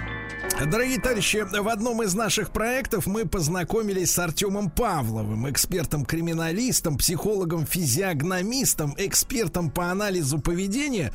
И так прикинули с Владиславом Александровичем, что э, очень бы любопытно нам было в эфире при помощи э, Артема, да, составить для нашей аудитории, ну, скажем так, э, каталог, в общем-то, граждан, да, которых, с которыми приходится сталкиваться на улице, в магазинах, значит, в телеящике, да, чтобы лучше в них разбираться и некоторых, может быть, обходить стороной в нашей личной и рабочей жизни. Артем, доброе утро, да. Доброе утро, ребят. Да, Артем, ну и мы решили, что у нас будет такой некоторый цикл. Мы выдумываем мучительно название для него. Может быть, кстати, наши слушатели сегодня подскажут имя для наших регулярных встреч с Артемом Павловым. А Мы поговорим о внешности и психотипе и о том, что может рассказать о человеке его автомобиль. Да? Артем, э, ну, по- понятно, что э, считается, что большая черная машина это есть у тех людей, у которых, э, ну, соответственно, речь идет не о проблемах с Маленький физиогномикой, белый, да? Да. Э, Ну, белый это на любителя, конечно, да. Вот, да. По-разному бывает в жизни, да. Но тем не менее, да, А, Артем, если мы предполагаем, что человек, в принципе, не просто, например, там остался без машины, каким-то образом прибежал наспех в какой-то магазин, взял первую попавшуюся, чтобы развозить там, я не знаю, анчоусы по квартирам и так далее, это ладно. Но вот если человек действительно вдумчиво подходит к идеи обзавестись личным транспортным средством, да, то вот э, и, и заказывает машину, ждет ее, потом она приходит, он ее покупает. Вот по этим людям можно достаточно четко сказать, да, э, какой они, как говорится, породы, правильно я понимаю? Ну, в некотором смысле. Смотрите, э, говорят, что аудитория в некотором смысле это отражение э, спикера. Вот э, я с, вами, с вами-то я давно знаком, вот с Владом сейчас первый раз мы познакомились. Э, можно я одно умное слово введу? Ну-ка. Нам, Да, да. Интерсубъективная реальность. Вы хотите оскорбить нас? Смотрите, есть такая штука, вещи, в которые мы верим. Э, Ну, предположим, э, Сергей, вот вы верите в то, что Мерседес это самая надежная машина в мире? Вы знаете, я, к сожалению, знаком был э, с офисом этой конторы в Москве, познакомился с э, руководством в Германии, и после того, как три раза эта фирма меня банила и запрещала брать на тест автомобилей, то у меня, в принципе, этот флер развеялся, так что я нем- немножко не, презен- не репрезентативен в этом Да, смысле. Смотрите, э, Мерседес ввалил огромные деньги в создание в головах людей, ну, некоторых людей, которые не знакомы с их московским офисом, естественно, вот, со- создание такой картинки, э, которая называется best or nothing, да? Лучше Ну, или то, есть, ничего. то есть, грубо говоря, за попытку разрушить вваленные Имидж. миллионы меня и отстранили, правильно? Конечно, это же имиджевая история. Так вот, никаких не существует ни Мерседесов, ни BMW, ни Volkswagenов, ни тем более Лад Приор, тем, э, тем паче. э, или нет, или наоборот, только Лады Приоры Только существуют. «Лада», только Лады хардкор, да. Да, да, да. Вот. А, а это все определенные критерии выбора, которые у человека в голове возникают. Ну, то есть, условно, э, думаем про Мерседес. Э, сразу возникает э, такая ассоциация. Серьезный пузатый дядя с таким, значит, с часами красивыми едет Мужской по городу автомобиль. с телточкой, да, такой. Все, хорошо, да? А, а, хорошо. А предпо- дальше мини-купер, да? Вот мини-купер это про что? Вот, вот, вот ассоциация какая возникает? Мини Купер это британофил какой-нибудь, да? Модно, недешево. Такой бород... либо, либо бородатый чувачок какой-то, да, да, да, в да. очочках такой, в кругленьких, да? С подвернутыми штанами. Да, да, да. Одна штанина подвернута, вторая, а вторая длинная такая, да? Вот. И ботинки разные, шнурки еще. Вот. Либо это какая-то девочка, которая едет вот так вот вперед смотрит, да, и, и- и вот, вот что-то такое. Вот смотрите, ведь на самом деле это не имеет никакой связи с, э, ну, с, с реальным положением дел. Это только образы, которые создаются у нас в головах. Но! Парадокс! Именно эти образы, они и продают автомобили. Э, Когда человек выбирает автомобиль, он выбирает его в соответствии со своими психологическими качествами или обратными сторонами этих психологических качеств, какими-то трудностями, сложностями. э, Или как- где-то что-то вот не хватает, да? где-то не белого, чё- бело- белого чего-то не хватает. Да, есть, э, э, психологи говорят э, в этом случае особенности. Вот. То есть есть у человека сильные стороны и особенности. Вот. И вот э, выбор автомобиля, он действительно продиктован э, и комплектации, и бренда, и э, цвета. Все продиктовано э, особенностями или э, желаниями человека. То есть, что у нас там в головушке насоздавали, э, то, собственно, и будет. Если человек, э, по сути своей, ну, достаточно жесткий такой, жесткий, да, жесткий такой, такой, тоф такой, да, вот, а какая ему машина будет нравиться? Ну, кто, какой, какая тачка сразу всплывает в голове? Ну, конечно, Гелендваген. Ну, либо гелик, либо Ну, Бэха. Ну, может, либо, Мерседес либо тоже. Бэха черная, да, BMW, как расшифровывали раньше, помнишь? Боевая машина воров, да, там все такое, и вот этот вот флер бандитизма, бумер, вот эта вот вся, вся эта история, это все, конечно, в копилку людей, которые либо являются действительно достаточно такими жесткими, либо чего? Хотят Хотят выглядеть. Поэтому смузяшников на черных бэхах сейчас тоже, в общем и целом, хватает. Физиогномика нам в помощь, если что. Э, Мы, я думаю, еще найдем время о ней А, поговорить. Друзья мои, я перевожу автоматически в эфире. Смузяшники это те, кто перетирает овощи в пыль. Так, слушайте, а, приходят названия для нашей супер рубрики. несколько. Психотип. Психотип. Не, не- не- не нравится, чувствую. Под лицом. Под Под лицом. лицом, да, через пробел. Так. Мгм. И покерфейс. Ну, покерфейс мы зарубежные не принимаем название. Да. Да, слушайте, в 2001 году в издательстве «Эксмо» вышла моя книга, можно, да, секундочку рекламы, называется она «Взлом лица». И если кому-то интересна тема, как лицо связано с психикой и поведением, это настоящая научная физиогномика. Э, Я думаю, что, опять же, мы о ней говорили в прошлый раз, да, и, наверное, еще поговорим в рамках наших вот этих встреч. Вот если кому-то эта, э, эта тема действительно зашла, вот про взлом лица подумайте, а может быть и такую, так рубрику Взлом назвать. лица. Да. Взлом личности еще, да, что еще? Брейк Что- лица. Что еще можно взломать, да, да, да.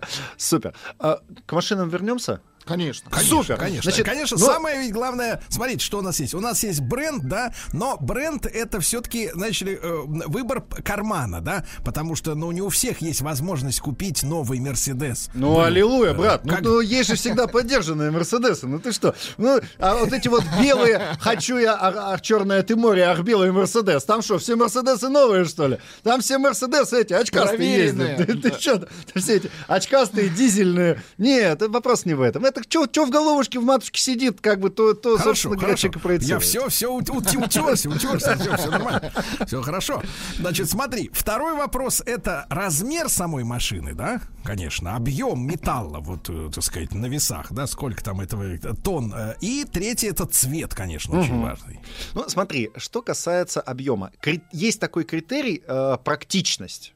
Вот, э, м, часто тебе друзья твои или кто-то вот знакомый, ты слышишь такое, говорят, слушай, зато я зимой на бордюры могу заезжать.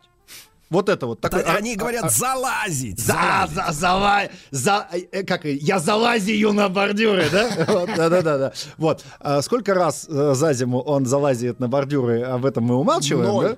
да? Да. А Особенно... Он, он должен стараться, по крайней мере. А еще, а еще вот этот расклад, вот этот, знаешь, когда а, а я на рыбалку буду ездить на нем, на рыбалку там в Чигиря, короче, запрусь Чигиря на машине за 7-8, там 10, 10 миллионов, да, в Чигиря он запрется, конечно. Э, смотрите, размер это про личное пространство. Это всегда про личное пространство. И сколько угодно мы будем с вами обсуждать, что психологическая зрелость, трам-там-там, практичная машина городская, там она должна быть небольшая. И все равно на дороге будешь ты ехать на смарте, и, и- и ребята на больших джипах будут считать, что они могут тебя пере... объехать сверху. Ну, то есть вот, и эта история, она абсолютно, в это из животного мира. Ребят, мы живем на планете Ну, а скажи, обезьян. пожалуйста, Артем, да, понятно. А вот скажи, это значит, он живет э, в студии меньше 9 квадратных метров, он хоть на дороге хочет почувствовать себя в просторе в каком-то, да? Или это амбиции, амбиции как бы на окружающее пространство, он так вот э, экстраполирует, что, мол, вот это все мое. Смотрите, это может быть как пространство, в смысле, я хочу себя чувствовать в безопасности, поэтому часто на больших тачках ездят маленькие девчонки девчонки. Это, ну, видели, да, там какой-нибудь огромный Lexus, и в нем сидит малюська малипуська такая, ей там стульчик нужно, чтобы это, и выйти из него, да. Это про б- боязнь э, и про желание э, пространство вокруг себя расширить. Ну, и э, опять обусловливается вроде безопасность, потому что там тяжелая машина, потому что большая, при столкновении, там вот эти все объясняшки, это дальше все на уровне бренда, да. А, вторая история, это про желание доминировать, конечно. Вокруг трех вещей вращается весь мир. Я говорю, планета обезьян. Это продолжение рода, ну, то есть, условно, человек оценивает э, особь противоположного пола за 0,03 секунды, мозг оценивает, с целью годится для продолжения рода, не годится. И известный факт, и ничего не придумал. Значит, второе, это доминирование, то есть, кто здесь главный?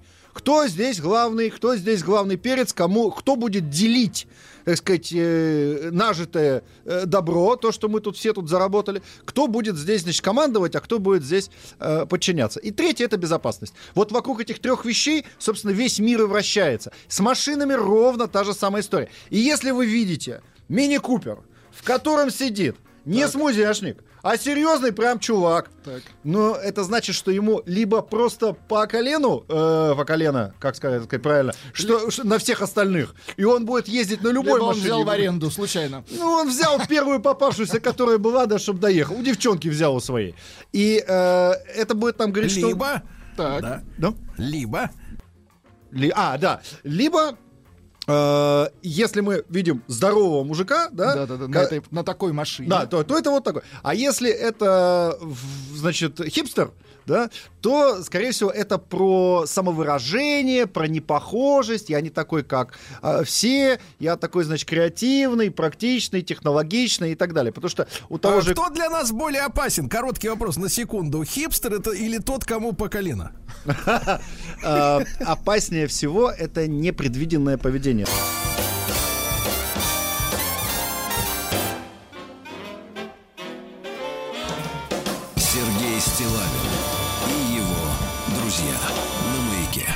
Дорогие друзья, э, придумал Владислав Александрович Да. рабочее название. Ну-ка. Э, Помню, как-то были у меня строители, они говорили, э, Сергей Валерьевич, за подлицо. Неплохо тоже. За подлицо. Да, да, Артем Павлов, эксперт-криминалист, писатель, психолог, психолог-физиогномист, эксперт по анализу поведения, друзья мои.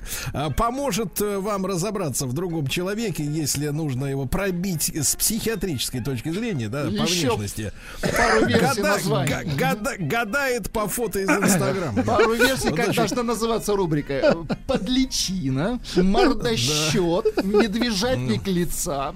Все, пока все. Да, А, да. можно я Так еще вот, добавлю сегодня, один? сегодня, да, об автомобиле говорим. Так вот, Артем, кто опаснее-то? Вот э, дурик вот этот вот с подвернутыми штанами. Кто из них более непредсказуемый? Или дядя, которому по барабану, на чем он едет? Слушай, на самом деле непредсказуемость э, это как раз самое опасное. Э, Когда ты думаешь, что чувачок едет на какой-нибудь там заштатной тачке и на маленькой, да, и э, только на основании этого ты можешь на него наехать.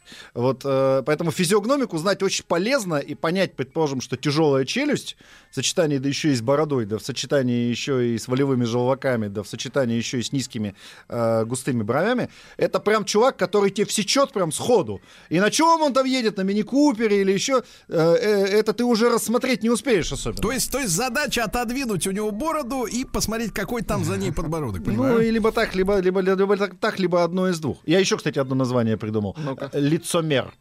Лицемер. Неплохо, Хорошо, кстати, хорошо. неплохо. Артем, Артем, но времени у нас, как всегда, катастрофически не хватает. Цвет, цвет, конечно, это очень важно. да? Ну, вот помимо тех, которым наплевать, понятно, есть такие, камуфлируются, наплевать, или такой агент спецслужб, который, наоборот, такой серенький, неприметный, да, а внутри у него УЗИ под, под, под брюхом, да, значит, сидит. Вот если все-таки человек выбирает цвет сознательно, что он говорит о нем? Да, УЗИ под брюхом, вот эта метафора. Э, Значит, смотрите, сначала про красный. Про красный все любят. Красный — это привлечение внимания, красный — это самовыражение, красный в нашей этнокультурной группе, я сейчас сразу ограничиваю, да, э, что это вот в нашей этнокультурной группе э, свои особенности. Значит, э, если красный, значит, это привлечение внимания, значит, зависимость от социальных оценок. Те, кто любят красный, те, кто ездят на красных тачках, они хотят, чтобы их замечали, они хотят, чтобы их хвалили. Сразу коммуникативная связка. Если мы видим, что чувак на красной тачке, да еще и какие-нибудь аксессуары на себя понавешал, да еще какие-нибудь тяжелые, бо- побольше, что надо делать? Надо его хвалить. Надо хвалить. Прямо Скорее сла- всего, артист. да, да? Слава богу, ты пришел. Да, вот что-то что такое нужно с ним. Вот. э, И всегда ему короткую выгоду надо, и всегда нужно, чтобы его похвалили, и всегда нужно. Тогда вы всегда будете э, получать от него поддержку. Очень простая логика. Красный цвет в сочетании особенно с крупными аксессуарами, в сочетании с э, большим вниманием к своей внешности, это все у нас в зависимости от социальных оценок. Хвалите и, и хвалимы будете, как говорится. Вот. А, ну, второй про черный. Черный, как бы тоже понятно. э, черный. Скрытый. Ну, смотрите, у черного два значения, на самом деле, я сказал так понятно, потом думаю, да нифига не понятно. Вот. А, черный это про агрессию. Потому что это дарк, это там вот всякие темнота, смерть, вот эта вся штука. Второе, черный это депрессия. Люди, которые тотально в черном, и при этом есть там другие признаки, там надо смотреть, если там мелкие аксессуары, э, если постоянно испуганное выражение лица, если там, ну, там другие признаки, э, в сочетании, это может означать депрессию, да. Э, если на черной тачке, то, скорее всего, это больше про агрессию. Ну, черный, да, черный, красивый. А если белый, Артем, белый? Белый Бе- как скала. Белый, э, ну смотрите, белый опять, если мы берем южные регионы, там все тачки белые, э, просто потому что там жарко. Вот э, это с этим связано. Если мы берем Да, опять... есть вера, есть вера, что она греется меньше, хотя это фуфло. Да? Серьезно, я не в курсе. Ну, ладно, буду знать. Но а, вообще белый это как красный в этом смысле. То есть белый это такая упрощенная альтернатива красного. Белый Мерседес это все равно еще красный Мерседес. Примерно будет э, логика психологическая одна и та же. У меня есть приятель, который занимается, э, ну, кас- ка- кастомизирует там, в общем, делает всякие крутые тачки. И вот он для себя, он учился на курсах на моих, он такой весь там прокачанный чувак в части психологии. И он говорит, что э, приезжает черный Прада, понятно, что предлагать. Приезжает белый Прада, Панторез, понятно, что предлагать. Ну, то есть вот такое. Потому что серый — это другое. Серый — это как раз практичность. И белый, таки белый серым вам не черный. А если, понимаете? а если синий? Синий. Э, Синий, смотря какая машина. Смотрите, есть классический синий. Ведь классический Мерседес, э, тот, который бизнес-Мерседес, он ведь не черный. Он темно-темно-синий. И вот эта темно-темно-синяя классика, так же, как и костюмы чиновников, которых вы, Сергей, так обожаете, судя по прошлому э, нашему разговору, вот, это про системность, стабильность, надежность, практичность. Это скрепы, Сереж, это скрепы. Вот если темно-темно-синий, прям такой, это что такое фундаментальное, основательное, что-то такое. А вот если си- Есть- а если яркий синий? а вот синенький, да. Да, вот да, да, если синенький, хорошем синенький. слова. Да, да, да. А, синенький это больше про эмпатию, это больше про чувствительность, это больше про доверие. Это, то, то есть про, это естественные цвета. Естественный синий, естественный зеленый. А вот хаки это опять про практичность. Ну, то есть опять вот там, где грязюки не видно, вот это все, ну, едет уныло говно по дороге, ну, вот это значит что-то про, очень практичное. Артем, а если у человека просто вот какой-то оригинальненький цвет, или наклейки какие-то большие, или маш- на машине аэрография, или сейчас пленки с изображением какого-нибудь оленя, дельфина, Ну, кстати, орла. аэрография там вот- это болезнь? Ну, смотрите, это же аналог татуировки. То есть мы А. наносим э, аэрографию на машину. Мы не наносим. А, люди наносят аэрографию на машину точно так же, как наносят э, татуировки на себя. Вообще, э, психология татуировок это отдельная суперинтересная штука. Да-да, Что-то вы это меня отдельная тема, Артем. натолкнули, И мне тогда кажется, вопрос, да. Вопрос, давай раз так, как доктору, да, к доктору, Артем, а, самый здоровый цвет машины. Вот смотришь на нее и смотришь, что у человека меньше всего проблем, чем у кого бы то ни что было. он самый здоровый. Слушайте, самый здоровый цвет машины тот, который вам нравится, который вы принимаете. Потому что нет плохих и хороших качеств личности. Есть ваша индивидуальность, которую, как прыщи, надо честно нести. И, так сказать, с радостью Не-не-не, прыщи надо надежно. выдавливать. Нет, тут даже не спутаешь. Через машину выдавливать. Себя, себя, себя нужно принимать. Если ты себя принимаешь э, и принимаешь свою индивидуальность, э, любой цвет будет здоровый, и любое твое поведение будет здоровое, правильное, нормальное. Но с твоей субъективной точки зрения, а не с точки зрения, э, в частности, экспертов-криминалистов, психологов-физиогномистов, экспертов по анализу поведения. И радиоведущих. частности, Да, Артема Павлова. Артем, ну до новых встреч. Спасибо большое. спасибо, Будем искать название, правильно? Все, товарищи.